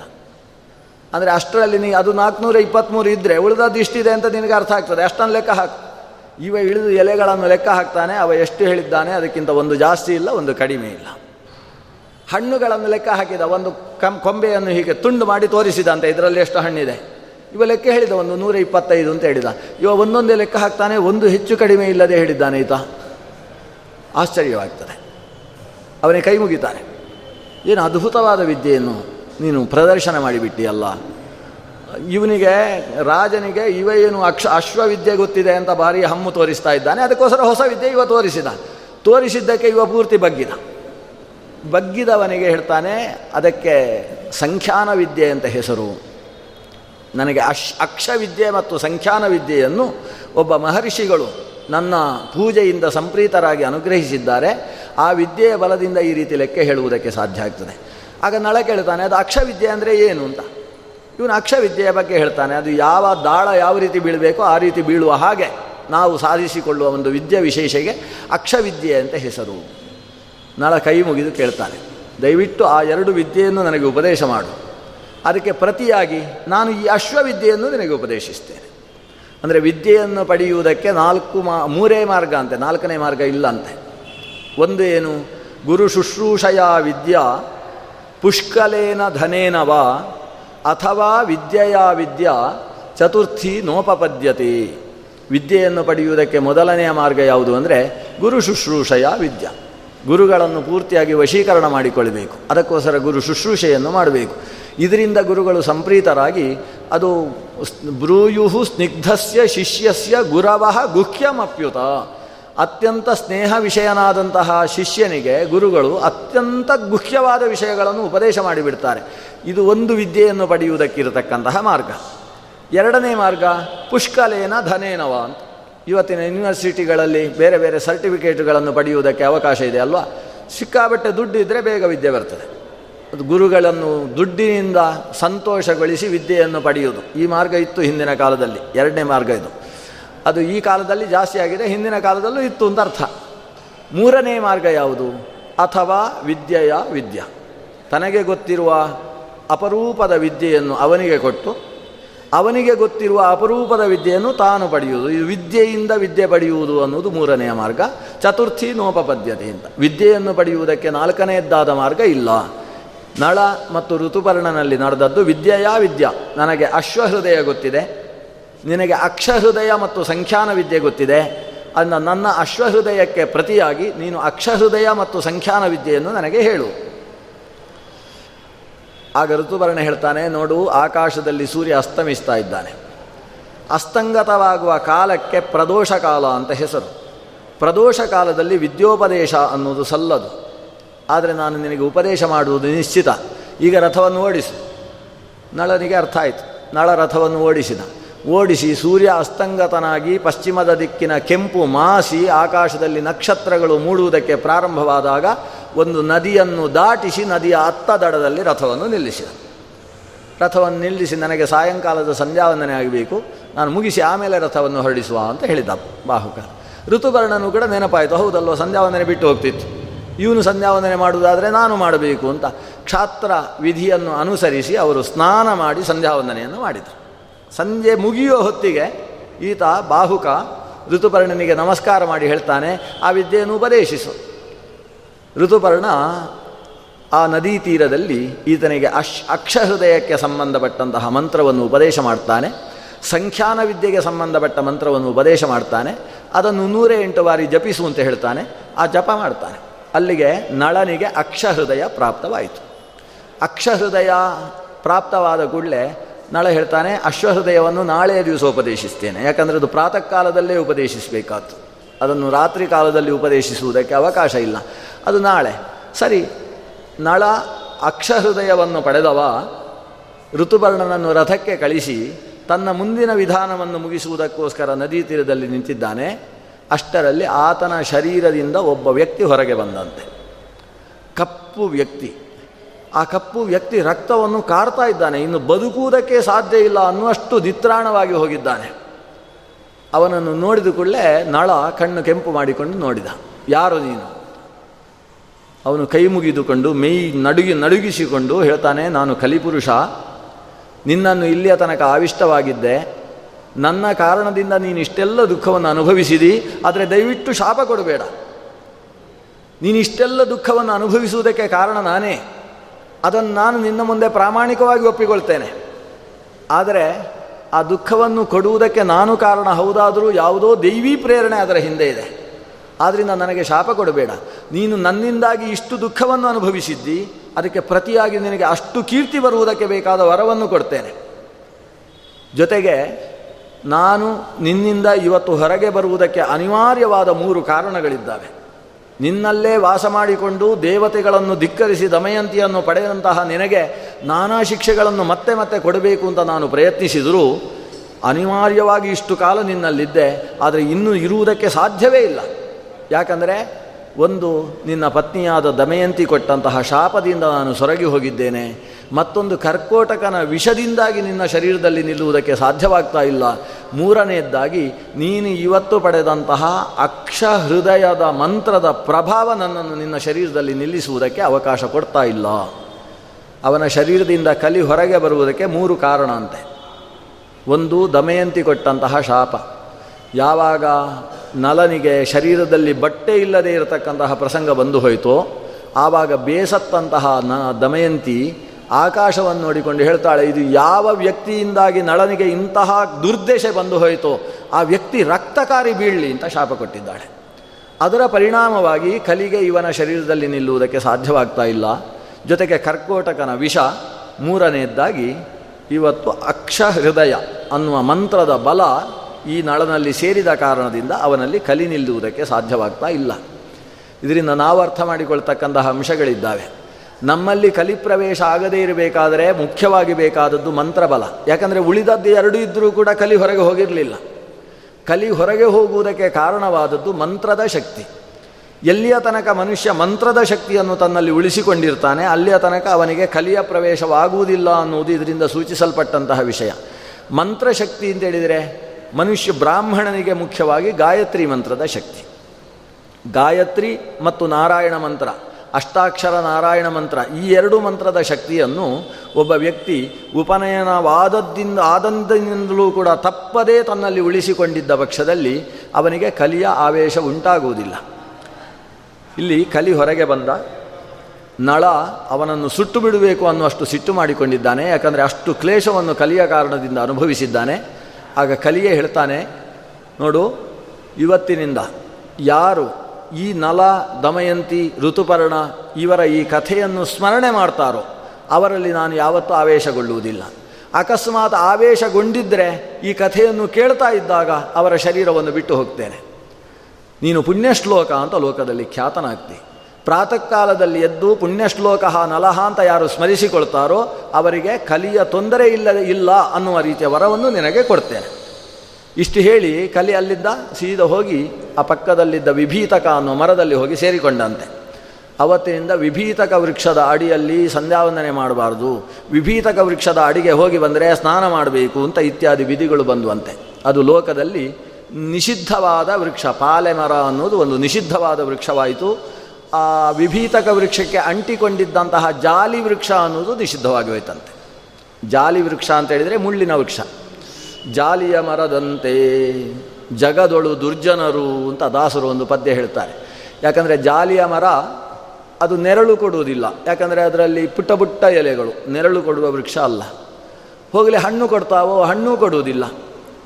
ಬೇಡ ಉರುವಲಾಗಿ ಉಪಯೋಗ ಆಗ್ತದೋ ಇಲ್ಲ, ಬರೀ ಮುಳ್ಳು ಅಂದರೆ ಮುಳ್ಳು, ಅದನ್ನು ಕಡಿಯುವುದಕ್ಕೆ ಹೋದವನೇ ಮೈ ಮೇಲೆ ಎಲ್ಲ ಮುಳ್ಳಲ್ಲಿ ಚೀರಿಕೊಂಡು ಬರಬೇಕಾಗ್ತದೆ. ಅಷ್ಟು ಮುಳ್ಳು. ನಿರಂತರ ದುರ್ಜನರು ಜಾಲಿಯ ಮರದ ಹಾಗೆ ಒಂದು ನೆರಳು ಕೊಡುವವರಲ್ಲ, ಮತ್ತೊಬ್ಬರಿಗೆ ಆಶ್ರಯರಾಗುವವರಲ್ಲ, ಒಂದು ಹಣ್ಣು ಕೊಡುವವರಲ್ಲ, ಹಕ್ಕಿಗಳಿಗೆ ಗೂಡು ಕಟ್ಟುವುದಕ್ಕೂ ಆಶ್ರಯ ತಾಣ ಅಲ್ಲ, ವಿಷವನ್ನು ಸೂಸತಕ್ಕಂತಹ ಕಹಿಯಾದ ವೃಕ್ಷ, ಜಾಲಿಯ ವೃಕ್ಷ. ಜಾಲಿ, ಅದು ಕಲಿಯ ಸನ್ನಿಧಾನಕ್ಕೆ ಸಂಬಂಧಪಟ್ಟಂತಹ ವೃಕ್ಷ, ಜೊತೆಗೆ ವಿಭೀತಕ ವೃಕ್ಷವೂ ಕೂಡ ಕಲಿಗೆ ಸಂಬಂಧಪಟ್ಟಂತಹ ವೃಕ್ಷ. ಅಂತೂ ನಲನನ್ನು ಬಿಟ್ಟು ಕಲಿ ಹೊರಟ. ನಲನಿಗೆ ಒಂದು ವಿಶಿಷ್ಟವಾದ ಪ್ರಫುಲ್ಲ ಭಾವ ಮನಸ್ಸಿನಲ್ಲಿ ಬರುವುದಕ್ಕೆ ಪ್ರಾರಂಭವಾಯಿತು. ಅಲ್ಲಿಯ ತನಕ ಮಾನಸಿಕವಾಗಿಯೇ ಜರ್ಜರಿತನಾಗಿದ್ದಂತಹ ಬಾಹುಕ ಈಗ ಮಾನಸಿಕವಾಗಿ ಪ್ರಫುಲ್ಲನಾಗಿ ಹೋದ. ಅಕ್ಷಹೃದಯದ ಮಂತ್ರದ ಶಕ್ತಿ ಅವನಲ್ಲಿ ಸೇರಿಕೊಂಡಿದೆ. ಸಂಖ್ಯಾನ ವಿದ್ಯೆಯನ್ನು ಅರಿತು ಬಿಟ್ಟಿದ್ದಾನೆ. ರಥವನ್ನು ಏರಿದ, ರಥವನ್ನು ಮತ್ತೆ ವೇಗವಾಗಿ ಓಡಿಸಿದ. ಬೆಳಗ್ಗೆ ಸೂರ್ಯೋದಯವಾಗುವುದಕ್ಕಿಂತ ಮುಂಚೆ ಆಕಾಶದಲ್ಲಿ ನಕ್ಷತ್ರಗಳು ಮಾಯವಾಗಿ ಹಕ್ಕಿಗಳ ಚಿಲಿಪಿಲಿ ರವ ಸುಪ್ರಭಾತವೋ ಅನ್ನುವ ಹಾಗೆ ಕೇಳುವ ಹೊತ್ತಿಗೆ ಈ ರಥ ವಿದರ್ಭ ದೇಶವನ್ನು ಪ್ರವೇಶಿಸಿದೆ. ವಿದರ್ಭ ದೇಶದ ಒಳಗಿನ ಕೋಟೆಯ ಒಳಗೆ ರಥ ಪ್ರವೇಶ ಮಾಡಿದೆ. ಋತುಪರ್ಣನಿಗೆ ರಾತ್ರಿಯ ಹೊತ್ತು ವಿದರ್ಭ ದೇಶಕ್ಕೆ ಬಂದರೂ ಕೂಡ ವಿದರ್ಭ ಹೇಗಿದೆ, ಏನು ಕಥೆ ಅಂತ ಗೊತ್ತಾಗ್ತಾ ಇಲ್ಲ. ಆದರೆ ಒಳಗೆ ಪ್ರವೇಶ ಮಾಡಿದರೆ, ನೋಡಿದರೆ ವಿದರ್ಭದಲ್ಲಿ ಯಾವ ಮಹತ್ವವೂ ಕಾಣಿಸ್ತಾ ಇಲ್ಲ. ಒಂದು ವೇಳೆ ದಮಯಂತಿಯ ಸ್ವಯಂವರ ಅಂತ ಆಗಿದ್ದಿದ್ರೆ ಊರೆಲ್ಲವೂ ಕೂಡ ತಳಿರು ತೋರಣಗಳಿಂದ ಸಮಲಂಕೃತವಾಗಬೇಕಿತ್ತು. ಆದರೆ ಅಂತಹ ಯಾವ ಈ ಸ್ವಯಂವರಕ್ಕೆ ಸಂಬಂಧಪಟ್ಟ ಸೂಚನೆ ಅಲ್ಲಿ ಕಾಣಿಸ್ತಾ ಇಲ್ಲ. ಆಶ್ಚರ್ಯವಾಗ್ತದೆ ಅವನಿಗೆ. ರಥ ಒಳ ಪ್ರವೇಶ ಮಾಡಿದ ಹೊತ್ತಿಗೆ ದೂತರು ಬಂದು ಭೀಮಸೇನ ರಾಜನಿಗೆ ತಿಳಿಸಿದ್ದಾರೆ. ಅಯೋಧ್ಯೆಯಿಂದ ಋತುಪರ್ಣ ರಾಜರ ಆಗಮನವಾಗಿದೆ ಎಂದ ಭೀಮಸೇನನಿಗೂ ಆಶ್ಚರ್ಯ. ನಮ್ಮ ಗೆಳೆಯನಾದ ಋತುಪರ್ಣ ಯಾಕಾದರೂ ಬಂದಿರಬಹುದು? ನಾವು ಆಹ್ವಾನ ಏನೂ ಕೊಡಲಿಲ್ಲ. ಯಾವುದೋ ಬೇರೆ ಕಾರಣದಿಂದ ದೂರದ ಊರಿಗೆ ಹೋಗುವವರು ದಾರಿ ಮಧ್ಯದಲ್ಲಿ ಈ ಪರಮ ಆಪ್ತನಾದ ಭೀಮಸೇನನನ್ನು ಮಾತಾಡಿಸಿಕೊಂಡು ಹೋಗೋಣ ಅಂತ ಬಂದಿರಬೇಕು ಅಂತ ಅಂದುಕೊಂಡ ಭೀಮಸೇನ. ಆ ಕ್ಷಣದಲ್ಲಿ ತನ್ನ ಪರಿವಾರದ ಜೊತೆ ಸೇರಿಕೊಂಡು ಅವನನ್ನು ಸ್ವಾಗತಿಸುವುದಕ್ಕೆ ಬಂದ. ಭೀಮಸೇನ ಸ್ವಾಗತಿಸುವುದಕ್ಕೆ ಬರ್ತಾ ಇದ್ದಾಗ ಈ ರಥದ ಶಬ್ದವನ್ನು ಆ ಕಡೆಯಿಂದ ದಮಯಂತಿ, ದಮಯಂತಿಯ ತಾಯಿ ಕೇಳಿದ್ದಾರಂತೆ. ಆ ರಥದ ಶಬ್ದ ಕೇಳುವಾಗಲೇ ಇದು ನಳ ರಥವನ್ನು ಓಡಿಸಿದ್ದಾನೆ ಅಂತ ಗೊತ್ತಾಯ್ತಂತೆ ಆಕೆಗೆ. ಈ ಮನೆಯ ಹೊರಗೆ ಸ್ಕೂಟ್ರ್ ಬಂದು ನಿಂತಾಗ ಅದು ನಮ್ಮವರದೇ ಅಂತ ಕೆಲವರಿಗೆ ಗೊತ್ತಾಗ್ತದಲ್ವ? ಅದು ಹೀಗೆ ಬಂದು ಹೀಗೆ ನಿಂತರೆ ಅದು ನಮ್ಮವರೇ ಹೀಗೆ ನಿಲ್ಲಿಸುವುದು ಅಂತ ಗೊತ್ತಾಗುತ್ತೆ. ಸರಿಯಾದಂತಹ ಹೆಂಡತಿ ಆದರೆ ಅದು ಗೊತ್ತಾಗುತ್ತೆ. ಹಾಗೆ ಈ ದಮಯಂತಿಗೆ ಇದು ನಳನೇ ಓಡಿಸಿಕೊಂಡು ಬಂದಂತಹ ರಥ ಅಂತ ಆ ರಥದ ಶಬ್ದದಿಂದಲೇ ಅರ್ಥವಾಗಿ ಹೋಯ್ತಂತೆ. ಭೀಮಸೇನ ಬಂದು ಆತನನ್ನು ಸ್ವಾಗತಿಸಿದ್ದಾನೆ. ಇವನಿಗೆ ಋತುವರ್ಣನಿಗೆ ಕೇಳಲಿಕ್ಕೆ ಸಂಕೋಚ. ಅಲ್ಲ, ದಮಯಂತಿಗೆ ಎರಡನೇ ಸ್ವಯಂವರವಂತೆ, ಹೌದಾ? ಅಂತ ಕೇಳಲಿಕ್ಕೆ. ಇಲ್ಲಿ ಯಾವ ಸೂಚನೆಯೂ ಇಲ್ಲ. ಸುಮ್ಮನೆ ನಾನು ಇಲ್ಲದೇ ಇದ್ದದ್ದನ್ನು ಕಲ್ಪಿಸಿಕೊಳ್ಳುವುದು ಯಾಕೆ? ಯಾರೋ ಬ್ರಾಹ್ಮಣರು ಸುಳ್ಳು ಹೇಳ್ತಾರೋ ಅಂತ ಅವನಿಗೆ ಆಶ್ಚರ್ಯ ಆಯ್ತಂತೆ ಋತುಪರ್ಣನಿಗೆ ನಮ್ಮ ಸಭೆಯಲ್ಲಿ ಬಂದು ಅದಕ್ಕೆ ಬಹುಶಃ ಅವ ಸಭೆಯಲ್ಲಿ ಹೇಳಲಿಲ್ಲ. ಸಭೆಯ ಹೊರಗೆ ಒಳಗೆ ಹೋದಾಗ ನನ್ನನ್ನು ಪ್ರತ್ಯೇಕವಾಗಿ ಭೇಟಿಯಾಗಿ ನಾನು ಮಾತ್ರ ಇರುವಾಗ ಹೇಳಿದ. ನಾಳೆ ಬೆಳಗ್ಗೆ ಸ್ವಯಂವರವಂತೆ ಅವಶ್ಯ ಬರಬೇಕು ಅಂತ ಭೀಮಸೇನ ರಾಜರು ನಿಮಗೆ ಆದೇಶಿಸಿದ್ದಾರೆ. ಭೀಮಸೇನಂತಹ ಸರ್ವಶ್ರೇಷ್ಠನಾದ ರಾಜ ಇಂತಹ ಅಧಾರ್ಮಿಕವಾದ ಚಿಂತನೆಯನ್ನು ಮಾಡುವುದಕ್ಕೆ ಹೇಗೆ ಸಾಧ್ಯ? ನಾನು ಅದನ್ನು ಊಹಿಸದೆ ಆ ಬ್ರಾಹ್ಮಣರನ್ನು ಪ್ರಶ್ನಿಸಲಿಲ್ಲ. ನನ್ನದೇ ತಪ್ಪು. ನನ್ನದೇ ಬೆದ್ದುತನ ಅಂತ ಋತುಪರ್ಣ ಆಲೋಚಿಸಿದಂತೆ. ಆದ್ದರಿಂದ ಅವ ಭೀಮಸೇನ ಕೇಳಿದ, ಏನು ವಿಶೇಷ ಬಂದು, ತಾವು ಬಂದ್ರಿ ಅಂತ ಹೇಳಿದರೆ ನಮ್ಮ ಊರು ಪಾವನವಾಗಿ ಹೋಯಿತು. ತಮ್ಮ ಆಗಮನದಿಂದ ಇಡೀ ದೇಶ ದೇಶವೇ ಪುಳಕಿತವಾಗಿ ಹೋಯಿತು. ಆದರೆ ತಾವು ಹಾಗೆ ಹೀಗೆ ಕಾರಣ ಇಲ್ಲದೆ ಬರುವವರಲ್ಲ. ಬಂದ ಕಾರಣವನ್ನು ದಯವಿಟ್ಟು ನಿವೇದಿಸಬೇಕು ಅಂತ ಕೇಳಿಕೊಂಡಿದ್ದಾನೆ ಭೀಮಸೇನ. ಇವನೇನು ಹೇಳಬೇಕು? ಏನೂ ಇಲ್ಲ. ನನಗೆ ನಿನ್ನ ಸ್ವಪ್ನದಲ್ಲಿ ಏನೋ ಖಂಡಿತು. ನಮ್ಮ ಭೀಮಸೇನನಿಗೆ ಏನೋ ತೊಂದರೆ. ಒಂದು ಸುಳ್ಳು ಹೊಡೆದ. ಹಾಗಾಗಿ ಭೀಮಸೇನನ್ನು ಇದ್ದಕ್ಕಿದ್ದ ಹಾಗೆ ನೋಡಬೇಕು ಅಂತ ಅನಿಸಿ ಬಂದೆ ಅಂತ. ಈ ಸುಳ್ಳು ಹೇಳಬಹುದು ಅಂತ ಒಂದೊಂದು ಪ್ರಶ್ನೆಗಳುಂಟು. ಈ ರಾಜರುಗಳೆಲ್ಲ ಹೀಗೆ ಸುಳ್ಳು ಹೇಳ್ಬೋದು ಇವನು ಸ್ವಪ್ನದಲ್ಲಿ ಕಾಣಿಸಲಿಲ್ಲ, ಏನು ಕಾಣಿಸಲಿಲ್ಲ. ಆದರೆ ಸ್ವಪ್ನದಲ್ಲಿ ನಿಮಗೇನೋ ತೊಂದರೆ ಬಂದ ಹಾಗೆ ನನಗೆ ಅನಿಸಿತು, ಅದಕ್ಕೋಸ್ಕರ ಓಡಿ ಬಂದಿದ್ದೇನೆ ಅಂತ ಒಂದು ಸುಳ್ಳು ಹೇಳಿದ್ದಾನೆ ಈ ಸುಳ್ಳು ಹೇಳ್ಬೋದು ಆದರೆ ಸುಳ್ಳು ಹೇಳುವುದರಿಂದ ಯಾರಿಗೂ ತೊಂದರೆ ಆಗಬಾರ್ದು. ಇದು ಚಾಣಕ್ಯ ಹೇಳ್ತಕ್ಕಂಥ ಮಾತು, ಅರ್ಥಶಾಸ್ತ್ರದಲ್ಲಿ ಹೇಳ್ತಾನೆ ಅವ. ಸುಳ್ಳು ಹೇಳ್ಬೋದಂತೆ ಆದರೆ ಸುಳ್ಳು ಹೇಳುವುದರಿಂದ ಯಾರಿಗೂ ತೊಂದರೆ ಆಗಬಾರ್ದು. ಹಾಗಾದರೆ ಸುಳ್ಳು ಮೂರು ವಿಧ ಅಂತ ಹೇಳ್ತಾನೆ ಚಾಣಕ್ಯ. ಒಂದು ಸಾತ್ವಿಕವಾದ ಸುಳ್ಳು, ಮತ್ತೊಂದು ರಾಜಸವಾದ ಸುಳ್ಳು, ಮುತ್, ಮತ್ತೊಂದು ತಾಮಸವಾದ ಸುಳ್ಳು ಅಂತ ಹೀಗೆ ಸುಳ್ಳು ಮೂರು ವಿಧ.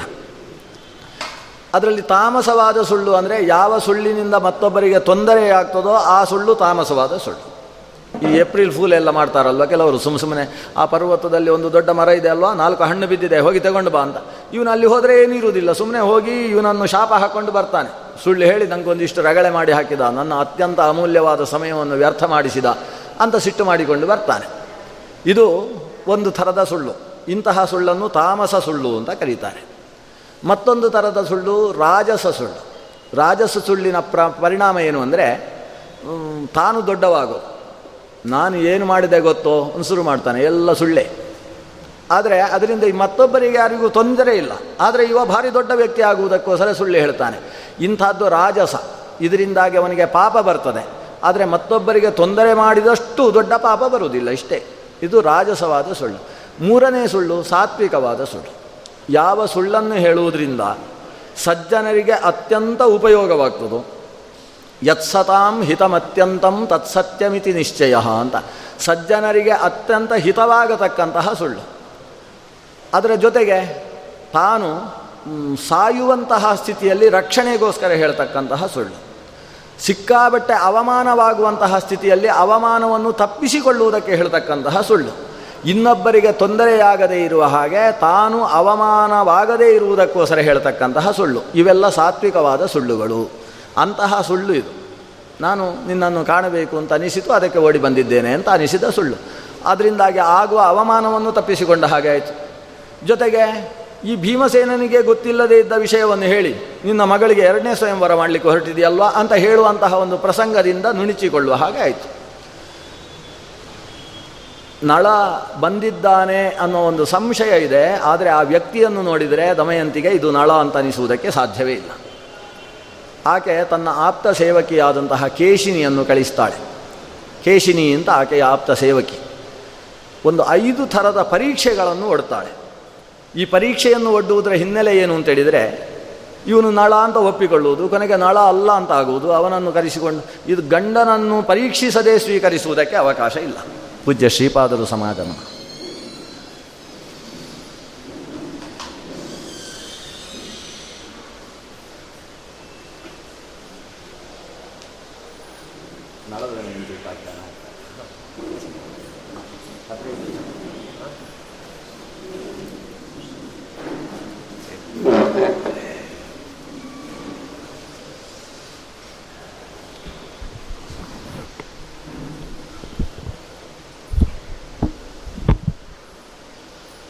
ದಮಯಂತಿ ತನ್ನ ಮನೆಯ ತನಕ ಬಂದಿರತಕ್ಕಂತಹ ನಳ ಅಂತ ಗೊತ್ತಾಗುವುದಕ್ಕೆ ಸಾಧ್ಯ ಇಲ್ಲದೇ ಇರುವ ಸ್ವರೂಪದಲ್ಲಿರುವ ಈ ಬಾಹುಕನನ್ನು ನಳ ಹೌದು ಅನ್ನುವುದನ್ನು ತೀರ್ಮಾನಿಸುವುದಕ್ಕೋಸ್ಕರ ಕೆಲವು ಪರೀಕ್ಷೆಗಳನ್ನು ಒಡ್ತಾ ಇದ್ದಾಳೆ.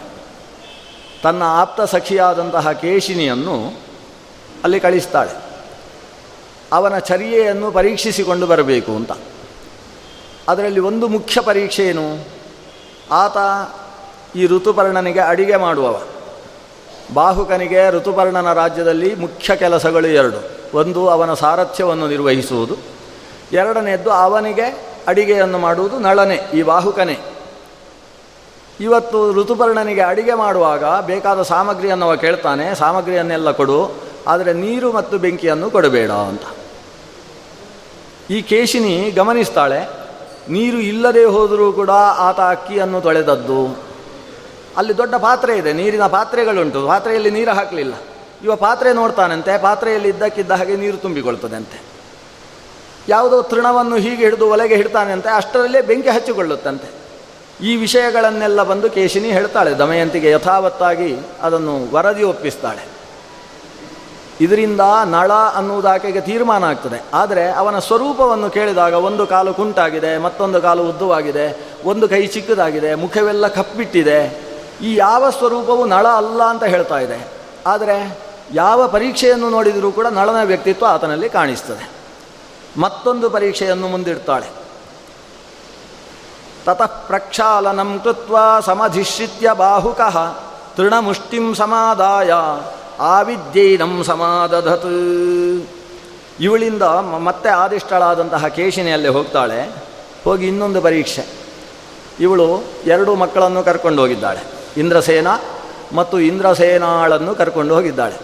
ಯಾವಾಗ ಬಾಹುಕನ ಮುಂದೆ ಈ ಎರಡು ಮಕ್ಕಳು ಬರ್ತಾರೆ, ಆವಾಗ ಬಾಹುಕನ ಕಣ್ಣಲ್ಲಿ ಧಾರಾಕಾರವಾಗಿ ನೀರು ಸುರಿಯುವುದಕ್ಕೆ ಪ್ರಾರಂಭವಾಗ್ತದೆ. ಓಡಿ ಹೋಗ್ತಾನೆ, ಆ ಇಬ್ಬರು ಮಕ್ಕಳನ್ನು ಬಾಚಿ ತಬ್ಬಿಕೊಳ್ತಾನೆ, ತನ್ನ ತೊಡೆಯ ಮೂಲ ಮೇಲೆ ಕೂಡಿಸಿಕೊಂಡು ಮಕ್ಕಳ ತಲೆನೇವರಿಸುವುದಕ್ಕೆ ಪ್ರಾರಂಭಿಸ್ತಾನೆ. ಇದನ್ನು ನೋಡಿ ಇವಳು ಕೇಶಿನಿ ಪಕ್ಕದಲ್ಲೇ ಇದ್ದಾಳೆ, ನೋಡ್ತಾಳೆ. ಯಾಕೆ ಇಷ್ಟು ಕಣ್ಣೀರು ಹಾಕ್ತಾ ಇದ್ದಿ? ಮಕ್ಕಳನ್ನು ಹಿಡ್ಕೊಂಡು ಯಾಕೆ ಅಳ್ತಾ ಇದ್ದಿ? ಇದು ರಾಜನ ದಮಯಂತಿಯ ಮಕ್ಕಳು, ನೀನು ಯಾಕೆ ಈ ಮಕ್ಕಳನ್ನು ಹಿಡ್ಕೊಂಡಿದ್ದಿ? ಅಂತ ಕೇಳ್ತಾಳೆ. ಆಗ ಇವನಿಗೆ ಅರ್ಥ ಆಗ್ತದೆ, ನಾನು ನಳ ಅಲ್ಲ, ಈಗ ನಾನು ಬಾಹುಕನಾಗಿದ್ದೇನೆ. ಆತ ತನ್ನನ್ನೇ ತಾನು ಮರೆತು ನಳ, ತನ್ನ ವಾಸ್ತವ ವ್ಯಕ್ತಿತ್ವವನ್ನು ಆರೋಪ ಮಾಡಿಕೊಂಡಿದ್ದಾನೆ. ಈಗ ಇವಳಿಗೆ ಗೊತ್ತಾಗಿ ಬಿಟ್ಟಿದಲ್ವ ಅಂತ ಹೆದರಿಬಿಟ್ಟ ಹೆದರಿಬಿಟ್ಟವ ಇಲ್ಲ, ನನಗೆ ಇಬ್ಬರು ಮಕ್ಕಳಿದ್ದರು ಆ ಇಬ್ಬರು ಮಕ್ಕಳನ್ನೇ ನೋಡಿದ ಹಾಗೆ ಆಯಿತು. ಇದನ್ನು ನೋಡಿ ಇದಂ ಸುಸದೃಶಂ ಭದ್ರೇ ಮಿಥುನಂ ಮಮ ಪುತ್ರಯೋ ತಥೋ ದೃಷ್ಟ್ವೈವ ಸಹಸ ಬಾಷ್ಪಂ ಉತ್ಸೃಷ್ಟವಾನಹಂ. ನನಗೆ ಕಣ್ಣಲ್ಲಿ ನೀರು ಬಂದದ್ದು ಯಾಕೆಂದರೆ ನನಗೆ ಇಂಥದ್ದೇ ಇಬ್ಬರು ಮಕ್ಕಳಿದ್ದರು ಅವರನ್ನು ನೆನಪು ಮಾಡಿಕೊಂಡೆ, ನೆನಪು ಮಾಡಿಕೊಂಡು ನನ್ನ ಕಣ್ಣಲ್ಲಿ ನೀರು ಬಂತು ಅಷ್ಟೇ. ಆದರೆ ನಾನು ಇಲ್ಲಿ ಏನು ಮಾಡ್ತಾ ಇದ್ದೇನೆ, ಏನು ನಡೀತಾ ಇದೆ ಅನ್ನೋದನ್ನು ಆಗಾಗ ಬಂದು ನೀನು ಬಂದು ನನ್ನ ಹತ್ರ ಮಾತಾಡಿಸ್ತಾ ಇದ್ದಿ, ಇದೆಲ್ಲ ಸಮಸ್ಯೆ. ಇಂಥದ್ದೆಲ್ಲ ಮಾಡಬಾರ್ದು. ಬಹುಶಃ ಸಂಪತಂತೀಂ ತ್ವಾಂ. ಜನಶಂಕೇತ ದೋಷತಃ. ವಯಂಚ ದೇಶಾಧಿತಯ. ಗಚ್ಚ ಯಥಾ ಸುಖಂ. ನೀನು ಆಗಾಗ ಬಂದು ಹೀಗೆಲ್ಲ ನನ್ನ ಹತ್ರ ಮಾತಾಡಿಸಬಾರ್ದು. ಯಾಕಂದರೆ ನಾವು ಬೇರೆ ದೇಶದಿಂದ ಬಂದ ಅತಿಥಿಗಳು. ನೀನು ಯುವತಿಯಾದ ಹೆಣ್ಣುಮಗಳು ಈ ಅತಿಥಿಗಳ ಹತ್ರ ಬಂದು ಆಗಾಗ ಬಂದು ನೋಡುವುದು, ಏನು ಮಾಡ್ತಾನೆ ನೋಡುವುದು, ಮಾತಾಡಿಸುವುದು, ಇದೆಲ್ಲ ಮಾಡಿದರೆ ಜನರು ಏನೇನೋ ಶಂಕೆ ಮಾಡಿಕೊಳ್ತಾರೆ. ಹಾಗೆಲ್ಲ ಮಾತಾಡಿಸಬಾರ್ದು ಸ್ವಲ್ಪ ಈಕೆಯ ಮುಂದೆ ತಾನು ನಳ ಅಲ್ಲ ಅಂತ ತೋರಿಸಿಕೊಳ್ಳುವುದೇ ಅವನಿಗೆ ಕಷ್ಟ ಆಗಿ ಹೋಗಿದೆ. ಅದಕ್ಕೋಸ್ಕರ ಅವಳನ್ನೇ ದೂರ ಮಾಡುವುದಕ್ಕೋಸ್ಕರ ಇದ ಕೆಲವು ಮಾತುಗಳನ್ನು ಹೇಳಿದ. ಮೂರು ನಾಲ್ಕು ಪರೀಕ್ಷೆಗಳಲ್ಲೂ ಕೂಡ ಈತ ನಳ ಅನ್ನುವುದು ಆಕೆಗೆ ಅರ್ಥ ಆಗ್ತಾ ಇದೆ. ದಮಯಂತಿ ಮತ್ತೆ ಕೊನೆಯದ್ದಾಗಿ ಒಂದು ಪರೀಕ್ಷೆಯನ್ನು ಇಟ್ಲು. ನೀನು ಹೋಗು. ದಮಯಂತಿಯ ನನ್ನ ಕಥೆಯನ್ನು ಈ ಶ್ಲೋಕದ ಮೂಲಕ ಹೇಳು. ಶ್ಲೋಕ ಹೇಳುವುದೇನು ಅಂತೇಳಿದರೆ ಹಿಂದೆ ಅಯೋಧ್ಯೆಯಲ್ಲಿ ಆಡಿದ ಮಾತು ಏನಿದೆ ಅದೇ ಮಾತು. ಒಂದು ಹೆಣ್ಣು ಮಗಳನ್ನು ಸಂಪೂರ್ಣವಾಗಿ ನಿನ್ನ ವಶವರ್ತಿನಿಯಾದಂತಹ ಹೆಣ್ಣು, ಆ ಹೆಣ್ಣಿನ ವಸ್ತ್ರವನ್ನೇ ಅರ್ಧದಷ್ಟು ತುಂಡರಿಸಿ ಆಕೆಯನ್ನು ಹುಲಿ ಸಿಂಹಗಳಿಗೆ ಆಹುತಿಯಾಗುವ ಹಾಗೆ ನಟ್ಟಿರುಳಿನಲ್ಲಿ ಕಾಡಿನಲ್ಲಿ ಬಿಟ್ಟು ಹೋಗತಕ್ಕಂತಹ ವ್ಯಕ್ತಿ ಆ ತಪ್ಪನ್ನು ಯಾಕೆ ಮಾಡ್ತಾನೆ ಅಂತ ಕೇಳಬೇಕು ನೀನು ಅಂತ. ಈ ಪ್ರಶ್ನೆಯನ್ನು ಅವಳು ಬಂದು ಕೇಳಿದ್ಲು. ಕೇಳಿದಾಗ ಇವ ಅಳುವುದಕ್ಕೆ ಪ್ರಾರಂಭ ಮಾಡ್ತಾನೆ. ಅರುವುದು, ಅಳುವುದು ಅತ್ತದ್ದು ಮಾತ್ರ ಅಲ್ಲ, ಕೊನೆಗೆ ಹೇಳ್ತಾನೆ, ಆ ರೀತಿ ಒಂದು ಹೆಣ್ಣಿಗೆ ಒಬ್ಬ ವ್ಯಕ್ತಿ ತಪ್ಪು ಮಾಡಿದ್ದಾನೆ ಅಂತಾದರೆ ಅದು ತಪ್ಪು ಅಂತ ಭಾವಿಸಿಕೊಳ್ಳಬಾರ್ದು.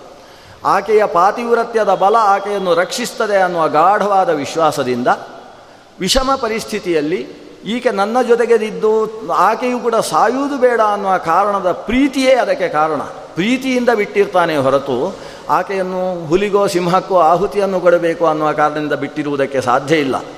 ಆ ರೀತಿ ಆ ಗಂಡನಿಗೆ ಶಾಪ ಕೊಡಬಾರ್ದು ಅಂತ ಆ ಹೆಣ್ಣು ಮಗಳಿಗೆ ಹೇಳಬೇಕು ಅಂತ ಇವ ಹೇಳಿದ. ಅಂದರೆ ಇವನ ಒಳಗೆ ನಳ ಆ ನಳ ಮಾತಾಡ್ತಾನೆ. ಆದರೆ ತನ್ನನ್ನು ತಾನು ತೋರ್ಪಡಿಸಿಕೊಳ್ಳಬಾರ್ದು ಅನ್ನೋ ಮನಸ್ಥಿತಿ ಇದೆ. ಈ ಮನಸ್ಥಿತಿಗೆ ಕಾರಣ ಏನು ಅಂತೇಳಿದರೆ ಆತ ದೃಢವಾಗಿ ನಂಬಿದ್ದಾನೆ. ದಮಯಂತಿಗೆ ಎರಡನೇ ಸ್ವಯಂವರವನ್ನು ಏರ್ಪಡಿಸಿದ್ದಾರೆ.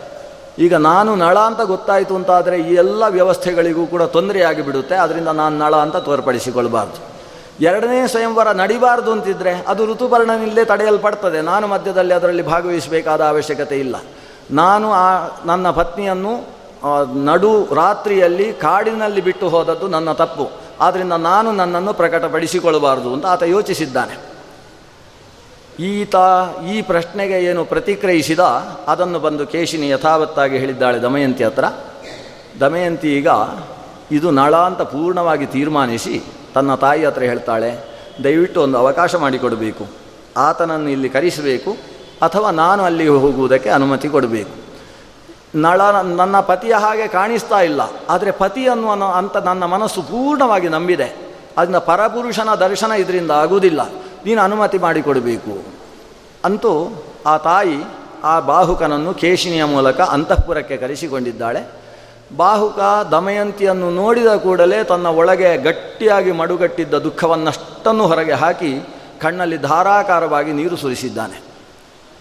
ದಮಯಂತಿ ಕೇಳ್ತಾಳೆ ನೀನು ನಳ ಅನ್ನುವುದನ್ನು ನಾನು ಬಲ್ಲೆ. ಆದರೆ ಇಂತಹ ಸ್ವರೂಪ ನಿನಗೆ ಯಾಕೆ ಬಂತು? ನಿನ್ನನ್ನು ನಳ ಅಂತ ನನ್ನ ಮನಸ್ಸು ಹೇಳ್ತಾ ಇದೆ, ದೇವತೆಗಳು ಸೂಚಿಸ್ತಾ ಇದ್ದಾರೆ, ನಿನ್ನ ಪ್ರತಿಯೊಂದು ಚರಿಯೆಯೂ ಕೂಡ ನಳನ ವ್ಯಕ್ತಿತ್ವವನ್ನು ತಿಳಿಸ್ತದೆ. ಆದರೆ ಕಾಡಿನ ಮಧ್ಯದಲ್ಲಿ ನನ್ನನ್ನು ಹುಲಿ ಸಿಂಹಗಳಿಗೆ ಆಹುತಿಯಾಗುವ ಹಾಗೆ ಯಾಕೆ ಬಿಟ್ಟು ಹೋದಿ ಅಂತ ಕೇಳ್ತಾಳೆ. ಆಗ ನಳ ನಳನಾಗಿಯೇ ಮಾತಾಡ್ತಾನೆ.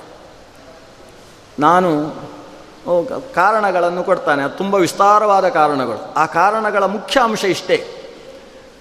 ನೀನು ಬದುಕಿದರೆ ಆವಾಗ ಶ್ರೇಯಸ್ಸನ್ನು ಕಾಣುವುದಕ್ಕೆ ಸಾಧ್ಯ. ಆದರೆ ನನ್ನ ಜೊತೆಗೇ ನೀನು ಇದ್ದರೆ ಆ ಕಲಿಯ ಪ್ರಭಾವದಿಂದ ನೀನೂ ಬದುಕುವುದಕ್ಕೆ ಸಾಧ್ಯ ಇಲ್ಲ ಅಂತ ನಾನು ತೀರ್ಮಾನಿಸಿದೆ. ನಾನು ನಿನ್ನನ್ನು ಬಿಟ್ಟು ಹೊರಟ ಪಕ್ಷದಲ್ಲಿ ನೂರಕ್ಕೆ ಐವತ್ತರಷ್ಟು ಅಂಶ ನೀನು ಬದುಕಿ ಉಳಿಯುವುದಕ್ಕೆ ಸಾಧ್ಯತೆ ಇದೆ. ಇನ್ನು ಐವತ್ತರಷ್ಟರ ಅಂಶ ನಿನ್ನ ಶರೀರ ತ್ಯಾಗ ಆಗಿಯೂ ಹೋಗಬಹುದು. ಆದರೆ ಎಲ್ಲ ದೇವತೆಗಳನ್ನು ಕರೆದು ಅವರಲ್ಲಿ ಶಪಥ ಹಾಕಿ ನೀವನ್ನು ರಕ್ಷಿಸಿ ಅಂತ ನಾನು ರಕ್ಷೆಯನ್ನು ಕೊಟ್ಟು ಅಲ್ಲಿಂದ ಹೊರಟಿದ್ದೇನೆ. ನಿನ್ನ ಪಾತಿವ್ರತ್ಯದ ಶಕ್ತಿ ನಿನ್ನನ್ನು ರಕ್ಷಿಸುತ್ತೆ ಅನ್ನುವ ದೃಢ ವಿಶ್ವಾಸ ಇದ್ದೇ ನಾನು ಅಲ್ಲಿಂದ ಹೊರಟಿದ್ದೇನೆ. ಆ ಮೂಲಕ ಕಲಿಯ ಪ್ರಭಾವ ನಿನ್ನಲ್ಲಿ ಆಗದೇ ಇರಲಿ ಅನ್ನುವ ಕಾರಣದಿಂದ ನಾನು ಹೊರಟೆ. ಇವತ್ತು ನನ್ನ ರಾಜ್ಯ ನನಗೆ ಇಂತಹ ದುಃಖ, ನಿನ್ನಿಂದ ವಿಯೋಗ, ಮಕ್ಕಳಿಂದ ವಿಯೋಗ ಎಲ್ ಇವೆಲ್ಲಕ್ಕೂ ಕಾರಣ ಕಲಿಪುರುಷ ಅನ್ನುವುದನ್ನು ನಾನು ಅರ್ಥ ಮಾಡಿಕೊಂಡಿದ್ದೆ. ಆ ಕಾರಣದಿಂದ ನಿನ್ನನ್ನು ಬಿಟ್ಟಿದ್ದೇನೆ. ಈ ಕಾರಣದಿಂದ ನನ್ನ ಮೇಲೆ ದ್ವೇಷವನ್ನು ನೀನು ಮನಸ್ಸಿನಲ್ಲಿ ಇಟ್ಟುಕೊಳ್ಬೇಡ ಆದರೆ ನನ್ನ ಸ್ವರೂಪವನ್ನು ನಿನ್ನಲ್ಲಿ ತಿಳಿಸುವುದಕ್ಕೆ ನಾನು ಯಾಕೆ ಹಿಂಜರಿತಾ ಇದ್ದೇನೆ ಅಂದರೆ ಎರಡನೇ ಸ್ವಯಂವರವನ್ನು ನೀನು ಆಲೋಚಿಸಿದ ಕಾರಣದಿಂದ ಅಂತ ಹೇಳಿದ. ಅಷ್ಟು ಹೊತ್ತಿಗೆ ದಮಯಂತಿ ಸ್ಮೃತಿ ತಪ್ಪಿ ಬಿದ್ದು ಬಿಟ್ಲಂತೆ. ನನ್ನಲ್ಲೂ ನಲ ಎರಡನೇ ಸ್ವಯಂವರಕ್ಕೆ ನಾನು ಒಪ್ಪಿದ್ದೇನೆ ಅನ್ನುವುದನ್ನು ತಾನು ಅಂಗೀಕರಿಸಿದ ಅಲ್ವಾ? ಅದರ ಬಗ್ಗೆ ವಿಶ್ವಾಸವನ್ನು ಪಟ್ಟ ಅಲ್ವಾ?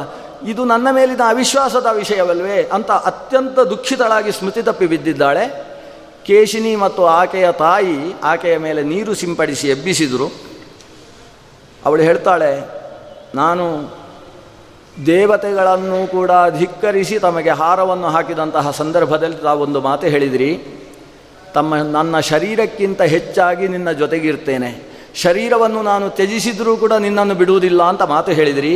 ಅಂತಹ ಮಾತನ್ನೂ ಬಿಟ್ಟು ಸಾಕ್ಷಾತ್ ದೇವಾನ್ ಅಪಾಹಾಯ ವೃತೋ ಯಸ್ಸ ಮಯಾಕಿಲ ಅನುವ್ರತಾಂ ಪತಿ ಪ್ರಾಣಾಂ ಪುತ್ರಿಣೀ ತ್ಯಕ್ತವಾನ್ ಕಥಂ, ಅಂತಹ ನನ್ನನ್ನು ನೀನು, ನೀವು ದೂರ ಮಾಡಿದಿರಿ.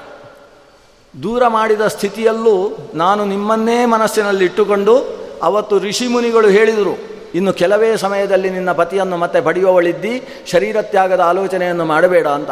ಆ ಋಷಿಗಳ ಮಾತು ಯಾವತ್ತೂ ಸುಳ್ಳಾಗಲಿಕ್ಕಿಲ್ಲ ಅನ್ನುವ ದಾರ್ಢ್ಯದಿಂದ ನಾನು ಇಲ್ಲಿಯ ತನಕ ಪ್ರಾಣವನ್ನು ನನ್ನ ಶರೀರದಲ್ಲಿ ಹೊತ್ತು ನಿಂತಿದ್ದೇನೆ. ಆದರೆ ಇವತ್ತು ಈ ಶರೀರದಲ್ಲಿ ಪ್ರಾಣ ಬೇಡ ಅಂತ ನನಗೆ ಅನಿಸ್ತಾ ಇದೆ. ಯಾಕಂದರೆ ನಿಮ್ಮಲ್ಲೇ ಪರಾಯಣೆಯಾದಂತಹ ನಾನು ಇನ್ನೊಂದು ಸ್ವಯಂವರದ ಬಗ್ಗೆ ಆಲೋಚನೆ ಮಾಡಿಯೇನು ಅನ್ನುವುದನ್ನು ನೀವು ಒಪ್ಪಿಕೊಂಡ್ರಲ್ವಾ? ಆ ರೀತಿಯ ಮನಸ್ಸು ನಿಮಗೆ ಬಂತಲ್ವಾ? ಹಾಗಾದರೆ ನನ್ನ ಮೇಲೆ ನಿಮಗೆ ಅಷ್ಟು ವಿಶ್ವಾಸ ಇಲ್ಲ. ನಾನು ಪತಿಯಿಂದ ವಿಶ್ವಾಸವಕ್ಕೆ ಪಾತ್ರಳಾಗದೇ ಇದ್ದಂಥ ಹೆಣ್ಣು ಮಗಳು, ಆಕೆ ಸತಿಯಾಗಿ ಬದುಕಿದ್ದು ಕೂಡ ವ್ಯರ್ಥ. ನನಗೆ ಈ ಜೀವನವೇ ಬೇಡ ಅಂತ ಅನಿಸ್ತದೆ ಅನ್ನುವ ಒಂದು ಕರುಣಾಮಯವಾದ ಮಾತುಗಳನ್ನು ಆಕೆ ಆಡ್ತಾಳೆ. ಆವಾಗ ನಲೆ ಹೇಳ್ತಾನೆ, ಹಾಗಾದರೆ ಇಷ್ಟೆಲ್ಲ ಘಟನೆಗಳು ಯಾಕೆ ನಡೆಯಿತು ಎಲ್ಲ ಕಡೆಯಲ್ಲೂ ಕೂಡ ಈ ವಿದರ್ಭ ದೇಶದ ದೂತರು ಈಕೆಗೆ ಎರಡನೇ ಸ್ವಯಂವರ ಅಂತ ಹೇಳಿಕೊಂಡು ತಿರುಗಾಡ್ತಾ ಇದ್ದಾರಲ್ಲ, ಇದು ಯಾಕೆ ನಡೆಯಿತು ಆಕೆ ಆ ನಳನ ಮುಂದೆ ಕೈ ಮುಗಿದುಕೊಂಡು ಪ್ರಾರ್ಥನೆ ಸಲ್ಲಿಸ್ತಾಳೆ. ಇದು ನಾನು ನಮ್ಮ ಸ್ತ್ರೀ ಬುದ್ಧಿಯಿಂದ ನಡೆದ ಅಪಚಾರ ಅಂತ ಹೇಳ್ತಾಳೆ. ಈ ಸ್ತ್ರೀಯರು ಕೆಲವು ಸಲ ಸಿಟ್ಟು ಮಾಡಿಕೊಳ್ತಕ್ಕಂಥ ವಿಷಯ ಇಲ್ಲಿ. ಆಕೆ ತನ್ನಂತಾನೆ ಹೇಳಿಕೊಳ್ಳುವುದು. ಇದು ನಾನು ಮತ್ತು ತಾಯಿ ಆಲೋಚನೆ ಮಾಡಿದ್ದು, ನಮ್ಮ ತಂದೆಗೂ ಗೊತ್ತಿಲ್ಲ. ನನಗೆ ಎರಡನೇ ಸ್ವಯಂವರ ಇದೆ, ಭೀಮಸೇನ ರಾಜರು ತೀರ್ಮಾನಿಸಿದ್ದಾರೆ ಅಂತ ಊರು ಊರಲ್ಲಿ ಪ್ರಚಾರ ಇದೆ. ಆದರೆ ನಾನು ತಾಯಿ ಆಲೋಚನೆ ಮಾಡಿದಂತಹ ವಿಷಯ. ಯಾಕಂದರೆ ಕೆ, ಈ ನೂರು ಯೋಜನದಷ್ಟು ಅಯೋಧ್ಯೆಯಿಂದ ವಿದರ್ಭ ದೇಶ ಅಷ್ಟು ದೂರದಲ್ಲಿರುವ ಪ್ರದೇಶ. ಒಂದು ರಾತ್ರಿಯಲ್ಲಿ ಆ ರಥ ಅಲ್ಲಿಂದ ಇಲ್ಲಿಯ ತನಕ ಬರಬೇಕು ಅಂತಾದರೆ ಅದು ನಳನಲ್ಲದೆ ಬೇರೆಯವರು ತರುವುದಕ್ಕೆ ಸಾಧ್ಯ ಇಲ್ಲ ಅಂತ ತೀರ್ಮಾನಿಸಿ, ಅವತ್ತು ಅಲ್ಲಿ ಹೇಳಿದ ಒಗಟಿನ ಮಾತನ್ನು ಅರ್ಥ ಮಾಡಿಕೊಂಡು ಪ್ರತ್ಯುತ್ತರ ಕೊಟ್ಟಂತಹ ಈ ಬಾಹುಕ ನಳನೇ ಇರಬೇಕು ಅನ್ನುವ ಸಂಭಾವನೆಯಿಂದ ನಾವು ನಳನನ್ನು ತರಿಸಿ ಕರೆಸಿಕೊಳ್ಳುವುದಕ್ಕೋಸ್ಕರ ಹಾಕಿದಂತಹ ಒಂದು ಉಪಾಯ ಅಷ್ಟೇ. ಆ ಉಪಾಯದಲ್ಲಿ ನಳ ಬಂದದ್ದು ಅದು ದೇವತೆಗಳ ಇಂದ್ರ, ಅಗ್ನಿ, ಯಮ ಮತ್ತು ಅವತ್ತು ನಮ್ಮ ಸ್ವಯಂವರಕ್ಕೆ ಬಂದಿದ್ದಂತಹ ಆ ನಾಲ್ಕು ದೇವತೆಗಳ ಅನುಗ್ರಹ ವಿಶೇಷದಿಂದ ಇವತ್ತು ನೀವು ಪ್ರಾಪ್ತರಾಗಿದ್ದೀರಿ. ಆದರೆ ಇದರಿಂದ ಅಪಚಾರವಾಯಿತು. ರಾಜ ಋತುಪರ್ಣನಿಗೂ ಕೂಡ ನಾವು ಅಪ ಅಪಚಾರವನ್ನು ಮಾಡಿದ್ದೇವೆ. ಆದರೆ ಆ ಅಪಚಾರದಿಂದ ನನಗೆ ಪತಿ ಸಿಕ್ಕಿದ್ದಾನೆ ಅಂತಕ್ಕಂತಹ ಒಂದು ವರ, ಅದು ದೇವತೆಗಳು ಕೊಟ್ಟಂತಹ ವರ. ನಾವು ತಪ್ಪು ಮಾಡಿದ್ದೇವೆ ಅಂತಾದರೆ ದಯವಿಟ್ಟು ಕ್ಷಮಿಸಬೇಕು ಅಂತ ಆಕೆ ಕೇಳಿಕೊಳ್ತಾಳೆ. ಯಾವಾಗ ತನ್ನ ಪತ್ನಿಗೆ ಎರಡನೇ ಸ್ವಯಂವರದ ಉದ್ದೇಶ ಇಲ್ಲ ಅನ್ನೋದು ನಾಳೆನಿಗೆ ಅರ್ಥವಾಗ್ತದೆ. ಆವಾಗ ಹಿಂದೆ ಕರ್ಕೋಟಕ ಕೊಟ್ಟಂತಹ ಆ ವಸ್ತ್ರವನ್ನು ತಾನು ತನ್ನ ಶರೀರದ ಮೇಲೆ ಹಾಕ್ಕೊಳ್ತಾನೆ ಆ ವಸ್ತ್ರ ಧರಿಸಿದ ಕೂಡಲೇ ನಳನಿಗೆ ಬಾಹುಕ ರೂಪ ಹೋಗಿ ಹಿಂದೆ ಇದ್ದಂತಹ ಪರಮ ಸುಂದರವಾದ ದೇವತೆಗಳೂ ಆಶ್ಚರ್ಯ ಪಡ್, ಪಟ್ಟಂತಹ ಏನು ಸುಂದರ ಸ್ವರೂಪ ಇದೆ, ಅದು ಕಾಣಿಸಿಕೊಳ್ತದೆ. ಆ ಸ್ವರೂಪವನ್ನು ಕಂಡ ಕೂಡಲೇ ಈ ದಮಯಂತಿ ಓಡಿ ಹೋಗಿ ಆತನನ್ನು ತಬ್ಬಿಕೊಂಡಿದ್ದಾಳೆ. ಜೋರಾಗಿ ಒಂದು ಆಕ್ರೋಶ ಮಾಡ್ತಾಳಂತೆ ಒಂದು ದೊಡ್ಡ ಶಬ್ದ ಆ ದುಃಖದ ಸ್ಥಿತಿಯಲ್ಲಿ. ಸ್ವರೂಪೇಣ ತು ಭರ್ತಾರಂ ದೃಷ್ಟ್ವಾ ಭೀಮಸುತಾ ತತಃ. ಪ್ರಾಕ್ರೋಶದುಚ್ಚೈರಾಲಿಂಗ್ಯ ಪುಣ್ಯಶ್ಲೋಕಂ ಅನಿಂದಿತ. ಭೀಮೀಮಿ ನಳೋ ರಾಜ ಭ್ರಾಜಮಾನೋ ಯಥಾ ರವಿ ಸಸ್ವಜೇ ಸ್ವಸುತೌ ಚಾಪಿ ಯಥಾವತ್ ಪ್ರತ್ಯನಂದತ. ನಳದಮಯಂತಿಯರ ಸಮಾಗಮ ಆಯಿತು. ಆಕಾಶದಿಂದ ಪುಷ್ಪವೃಷ್ಟಿಯಾಯಿತಂತೆ ನಳದಮಯಂತಿಯರು ಜೊತೆಗೆ ಇಂದ್ರಸೇನ ಮತ್ತು ಇಂದ್ರಸೇನ ಈ ಇಬ್ಬರು ಮಕ್ಕಳು ಕೂಡ ಜೊತೆ ಸೇರಿದ್ದಾರೆ. ಈ ಸಮಾಗಮವನ್ನು ಇಂದ್ರಾದಿ ದೇವತೆಗಳೇ ಬಂದು ನೋಡಿ ಹರ್ಷಿಸಿದ್ರಂತೆ ತತಸ್ವೋರಸಿ ವಿನ್ಯಸ್ಯ ವಕ್ರಂ ತಸ್ಯ ಶುಭಾನನ. ಇಷ್ಟಾದಾಗ ರಾಜಮಾತೆ ಭೀಮಸೇನನಿಗೆ ವಿಷಯ ತಿಳಿಸಬೇಕು. ಭೀಮಸೇನನಿಗೆ ವಿಷಯ ತಿಳಿಸಿದರು, ನಳ ಸಿಕ್ಕಿದ್ದಾನೆ ನಳದಮಯಂತಿಯರು ಒಂದಾಗಿದ್ದಾರೆ ಅಂತ. ರಾಜ ಹೇಳ್ತಾನೆ ನಾನು ಇವತ್ತು ಬಂದು ನೋಡುವುದಿಲ್ಲ. ನಾಳೆ ಪ್ರಾತಃ ಕಾಲದಲ್ಲಿ ಇಡೀ ಪ್ರಜೆಗಳು ಈ ಲೋಕವನ್ನು ಇಡೀ ನಮ್ಮ ದೇಶವನ್ನು ಅಲಂಕರಿಸಿದ ಹೊತ್ತಿಗೆ ಆ ಸತಿಪತಿಯರನ್ನು ಲೋಕಕ್ಕೆ ದರ್ಶನ ಮಾಡಿಸುವುದಕ್ಕೆ ನಾನು ಇಚ್ಛೆ ಪಡ್ತೇನೆ. ನಾಳೆ ದಿವಸ ನೋಡ್ತೇನೆ. ಒಂದೇ ರಾತ್ರಿಯಲ್ಲಿ ಇಡೀ ದೇಶ ಅಲಂಕೃತವಾಗ್ತದೆ. ಇಡೀ ವಿದರ್ಭ ದೇಶಕ್ಕೆ ನಳ ದಮಯ ದಮಯಂತಿಯರು ದೂರವಾಗಿ ನಾಲ್ಕು ವರ್ಷವಾಗಿದೆ. ನಾಲ್ಕು ವರ್ಷಗಳ ನಂತರ ಮತ್ತೆ ತತಃ ಸಚತುರ್ಥೇ ತಥೋ ವರ್ಷೇ. ಸಂಗಮ್ಯ ಸಹ ಭಾರ್ಯಯ ಸರ್ವಕಾಮ ಸಮೃದ್ಧಾರ್ಥ ಲಬ್ಧವಾನ್ ಪರಮಾಮುದಂ ನಳದಮಯಂತಿಯರ ವಿಯೋಗಕ್ಕೆ ಮೂಲ ಕಾರಣ ಕಲಿಪುರುಷನ ಪ್ರವೇಶ. ಕಲಿಪುರುಷ ಅಲ್ಲಿ ಪ್ರವೇಶ ಮಾಡುವುದಕ್ಕೆ ಕಾರಣ ಧರ್ಮದಲ್ಲಿ ಉಂಟಾದ ಅಲ್ಪ ವ್ಯತ್ಯಯ. ಪಾದ ಪ್ರಕ್ಷಾಲನೆಯಲ್ಲಿ ಒಂದು ಸ್ವಲ್ಪ ವ್ಯತ್ಯಾಸವಾಯಿತು ಅನ್ನುವ ಕಾರಣದಿಂದ ಕಲಿಪುರುಷ ನಳನಲ್ಲಿ ಪ್ರವೇಶ ಮಾಡಿದ. ಈ ನಲನಲ್ಲಿ ಕಲಿಯ ಪ್ರವೇಶದ ಕಾರಣದಿಂದ ಆ ಕಥೆ ಕೇಳಿದರೆ ನಮ್ಮ ಕಣ್ಣಲ್ಲೂ ನೀರು ಬರುವಷ್ಟು ದುಃಖದ ಒಂದು ವಾತಾವರಣ ನಡೆದು ಹೋಯಿತು ನಲದಮಯಂತಿಯರ ಜೀವನದಲ್ಲಿ.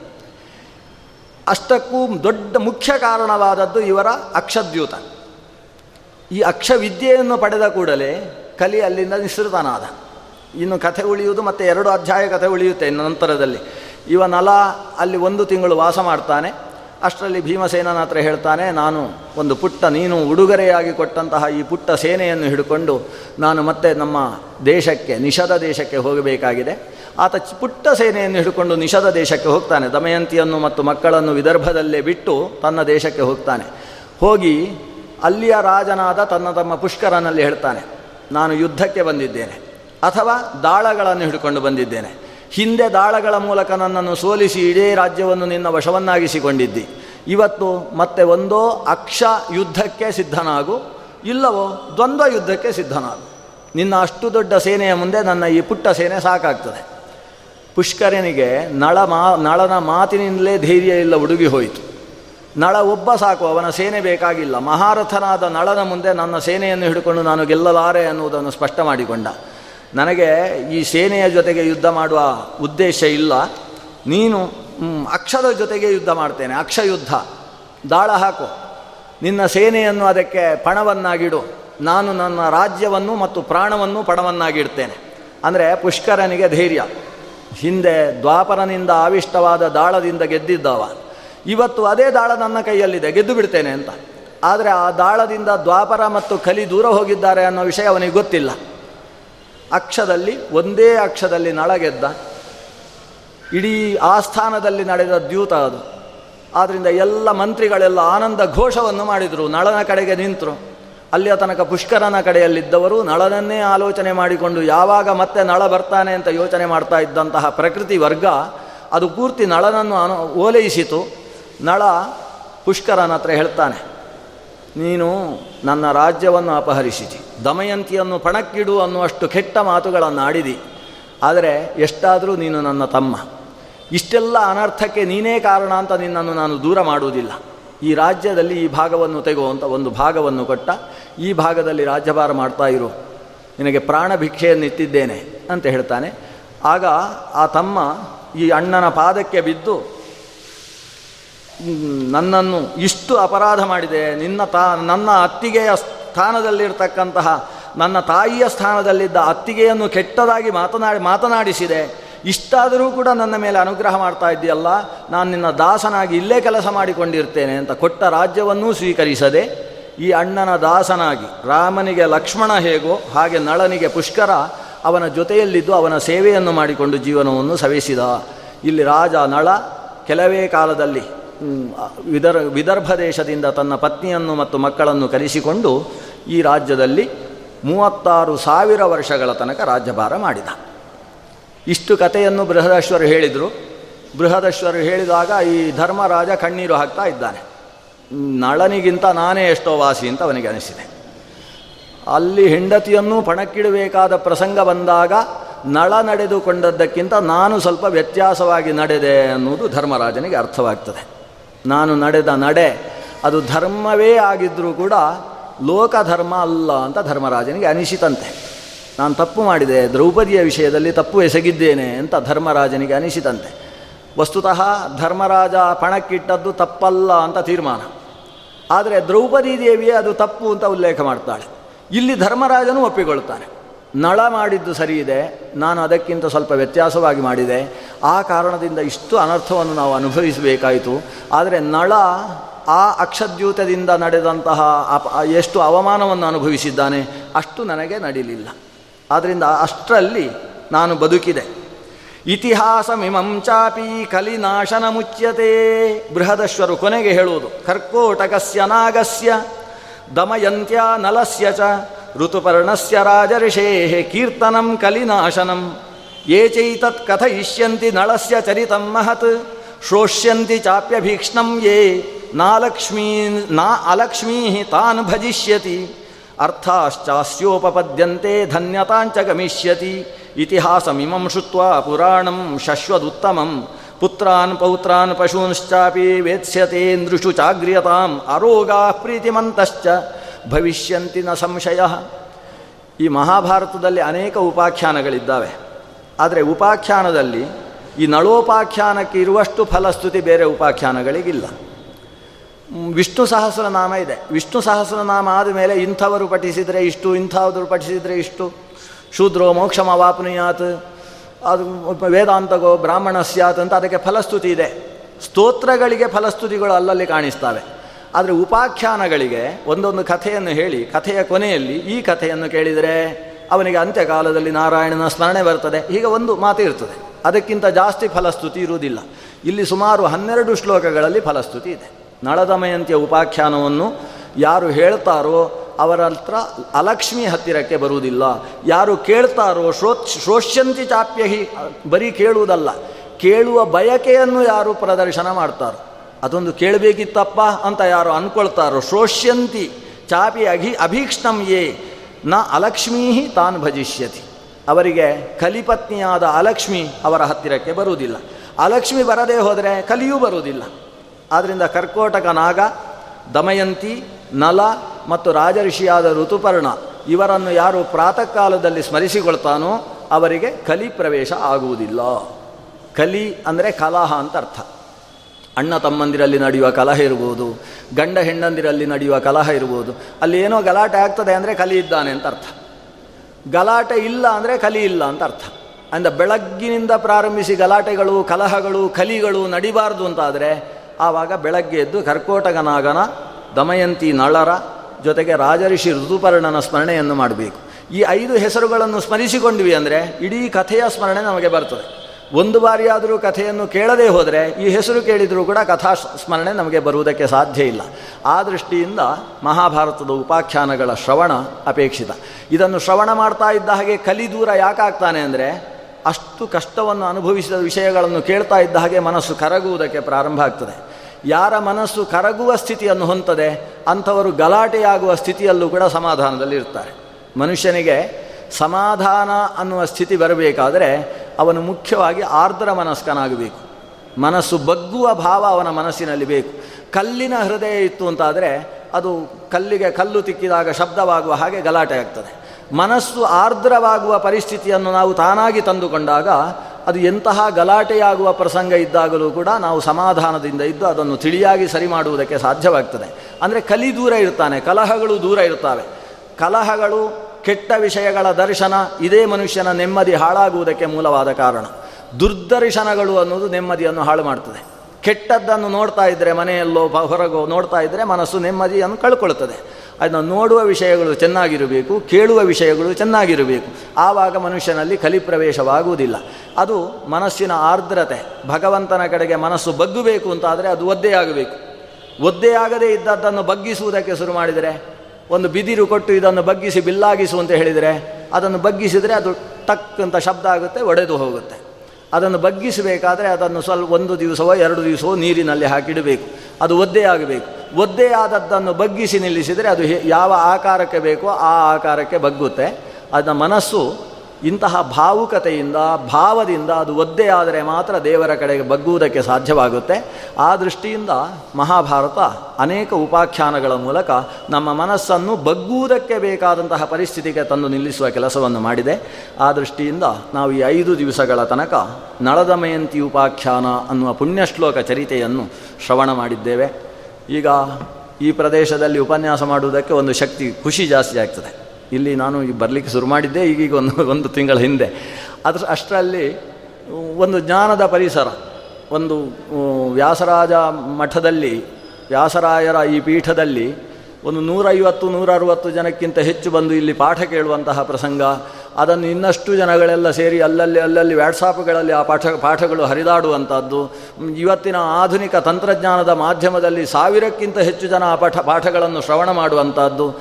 ಅದು ಪೀಠದಿಂದ ಬಂದ ಶುದ್ಧವಾದ ತತ್ವಜ್ಞಾನ ಅನ್ನುವ ಭಾವದಿಂದ, ಶ್ರದ್ಧೆಯಿಂದ ಜನ ಸೇರಿ ಶ್ರವಣ ಮಾಡುವ ಇದನ್ನು ಕಾಣದೆ ಅದೆಷ್ಟು ವರ್ಷವಾಗಿ ಹೋಗಿತ್ತೋ ಏನೋ ಅಂಥ ಒಂದು ವಿಶಿಷ್ಟ ಅವಕಾಶವನ್ನು ಭಗವಂತ, ಗುರುಗಳಾದಂತಹ ವ್ಯಾಸರಾಯರು ಶ್ರೀ ಮಧ್ವಗುರುಗಳು ನಮಗೆ ಅನುಗ್ರಹಿಸಿದ್ದಾರೆ. ಪೂಜ್ಯ ಶ್ರೀಪಾದರು, ವಿದ್ಯಾಶೀಶರು ಅಂತ ಹೇಳಿದಾಗ ಅಲ್ಲಿ ವಿದ್ಯಾ ಅಂತ ಹೇಳಿದ ನಮಗೆ ವಿದ್ಯಾಪೀಠವೇ ನೆನಪಾಗೋದು. ವಿದ್ಯಾಮಾನ್ಯರು ನೆನಪಾಗೋದು. ಶ್ರೀಶಾ ಅನ್ನುವಲ್ಲಿ ಈಶಾ ಅಂತ ಕೇಳಿದ ಕೂಡಲೇ ವಿಶ್ವೇಶ ತೀರ್ಥರದೇ ನೆನಪಾಗೋದು. ಅವೆರಡರ ಮಧ್ಯದಲ್ಲಿ ಶ್ರೀಕಾರ ಸೇರುವುದಕ್ಕೆ ಕಾರಣವಾದಂತಹ ಭಗವಂತನಿಗೆ ಆ ಪೂಜ್ಯ ಗುರುಗಳಾದ ವಿಶ್ವೇಶತೀರ್ಥರ ಅಂತರ್ಯಾಮಿಯಾದ ಭಗವಂತನಲ್ಲಿ ಈ ಉಪನ್ಯಾಸವನ್ನು ನಾನು ಸಮರ್ಪಣೆ ಮಾಡ್ತೇನೆ. ನನಗೆ ನಾನು ಡಾಕ್ಟರ್ ಸತ್ಯನಾರಾಯಣಾಚಾರ್ಯ ಅಂತ ಅನಿಸಿದ್ದೇ ಪೂಜ್ಯ ಶ್ರೀಪಾದರ ಅನುಗ್ರಹದಿಂದ. ನನಗೆ ನನ್ನ ಪಿ ಎಚ್ ಡಿ ಪ್ರಬಂಧಕ್ಕೆ ಅವರು ಮಾರ್ಗದರ್ಶಕರಾಗಿ, ಆಗ ತಿರುಪತಿಯಲ್ಲಿ ವಿ ಸಿ ಆಗಿರಬೇಕಾದ್ರೆ ಅವರಿಗೆ ಒಂದು ಕ್ಷಣ ಅದಕ್ಕೆ ಕಣ್ಣಾಡಿಸುವುದಕ್ಕೆ ಅವಕಾಶ ಇರಲಿಲ್ಲ. ಆವಾಗ ಅಲ್ಲಿಗೆ ಕರೆಸಿ ಮೂರು ದಿವಸ ಪೂಜ್ಯ ಶ್ರೀಪಾದರೆ ತಮ್ಮ ಕೈಯಾರೆ ನಳಪಾಕವನ್ನು ಮಾಡಿ, ಆ ಪಾಕದಿಂದ ನನ್ನನ್ನು ಪೋಷಿಸಿ, ಅದನ್ನು ನೋಡಿಸಿ ಇವತ್ತು ನಾವು ಅವರ ಅಡಿಗೆಯನ್ನು ಸ್ವೀಕಾರ ಮಾಡಲಿಕ್ಕೆ ಇನ್ನೂ ಅವಕಾಶ ಇಲ್ಲ. ನಾವೇ ಭಿಕ್ಷೆ ಕೊಡಬೇಕಾದಂತಹ ಉತ್ತಮ ಪೀಠದಲ್ಲಿ ಪೂಜ್ಯ ಶ್ರೀಪಾದರು ವಿಜಾನ ವಿರಾಜಮಾನರಾಗಿದ್ದಾರೆ. ಪೂಜ್ಯರಿಗೆ ಭಕ್ತಿ ನಮ್ರವಾದ ನನ್ನ ಸಾಷ್ಟಾಂಗ ಪ್ರಣಾಮಗಳನ್ನು ಸಲ್ಲಿಸ್ತಾ ಇತೋಪ್ಯತಿಶಯವಾದ ಜ್ಞಾನದ ಶಕ್ತಿಯನ್ನು ಪೂಜ್ಯರು ಭಗವಂತನಲ್ಲಿ ಪ್ರಾರ್ಥಿಸಿ ಅನುಗ್ರಹಿಸಬೇಕು ಅಂತ ಪ್ರಾರ್ಥಿಸ್ತಾ ನಾಲ್ಕು ಮಾತುಗಳನ್ನು ಭಗವಂತನಲ್ಲಿ ಸಮರ್ಪಣೆ ಮಾಡ್ತೇನೆ. ಶ್ರೀಕೃಷ್ಣಾರ್ಪಣಮಸ್ತು.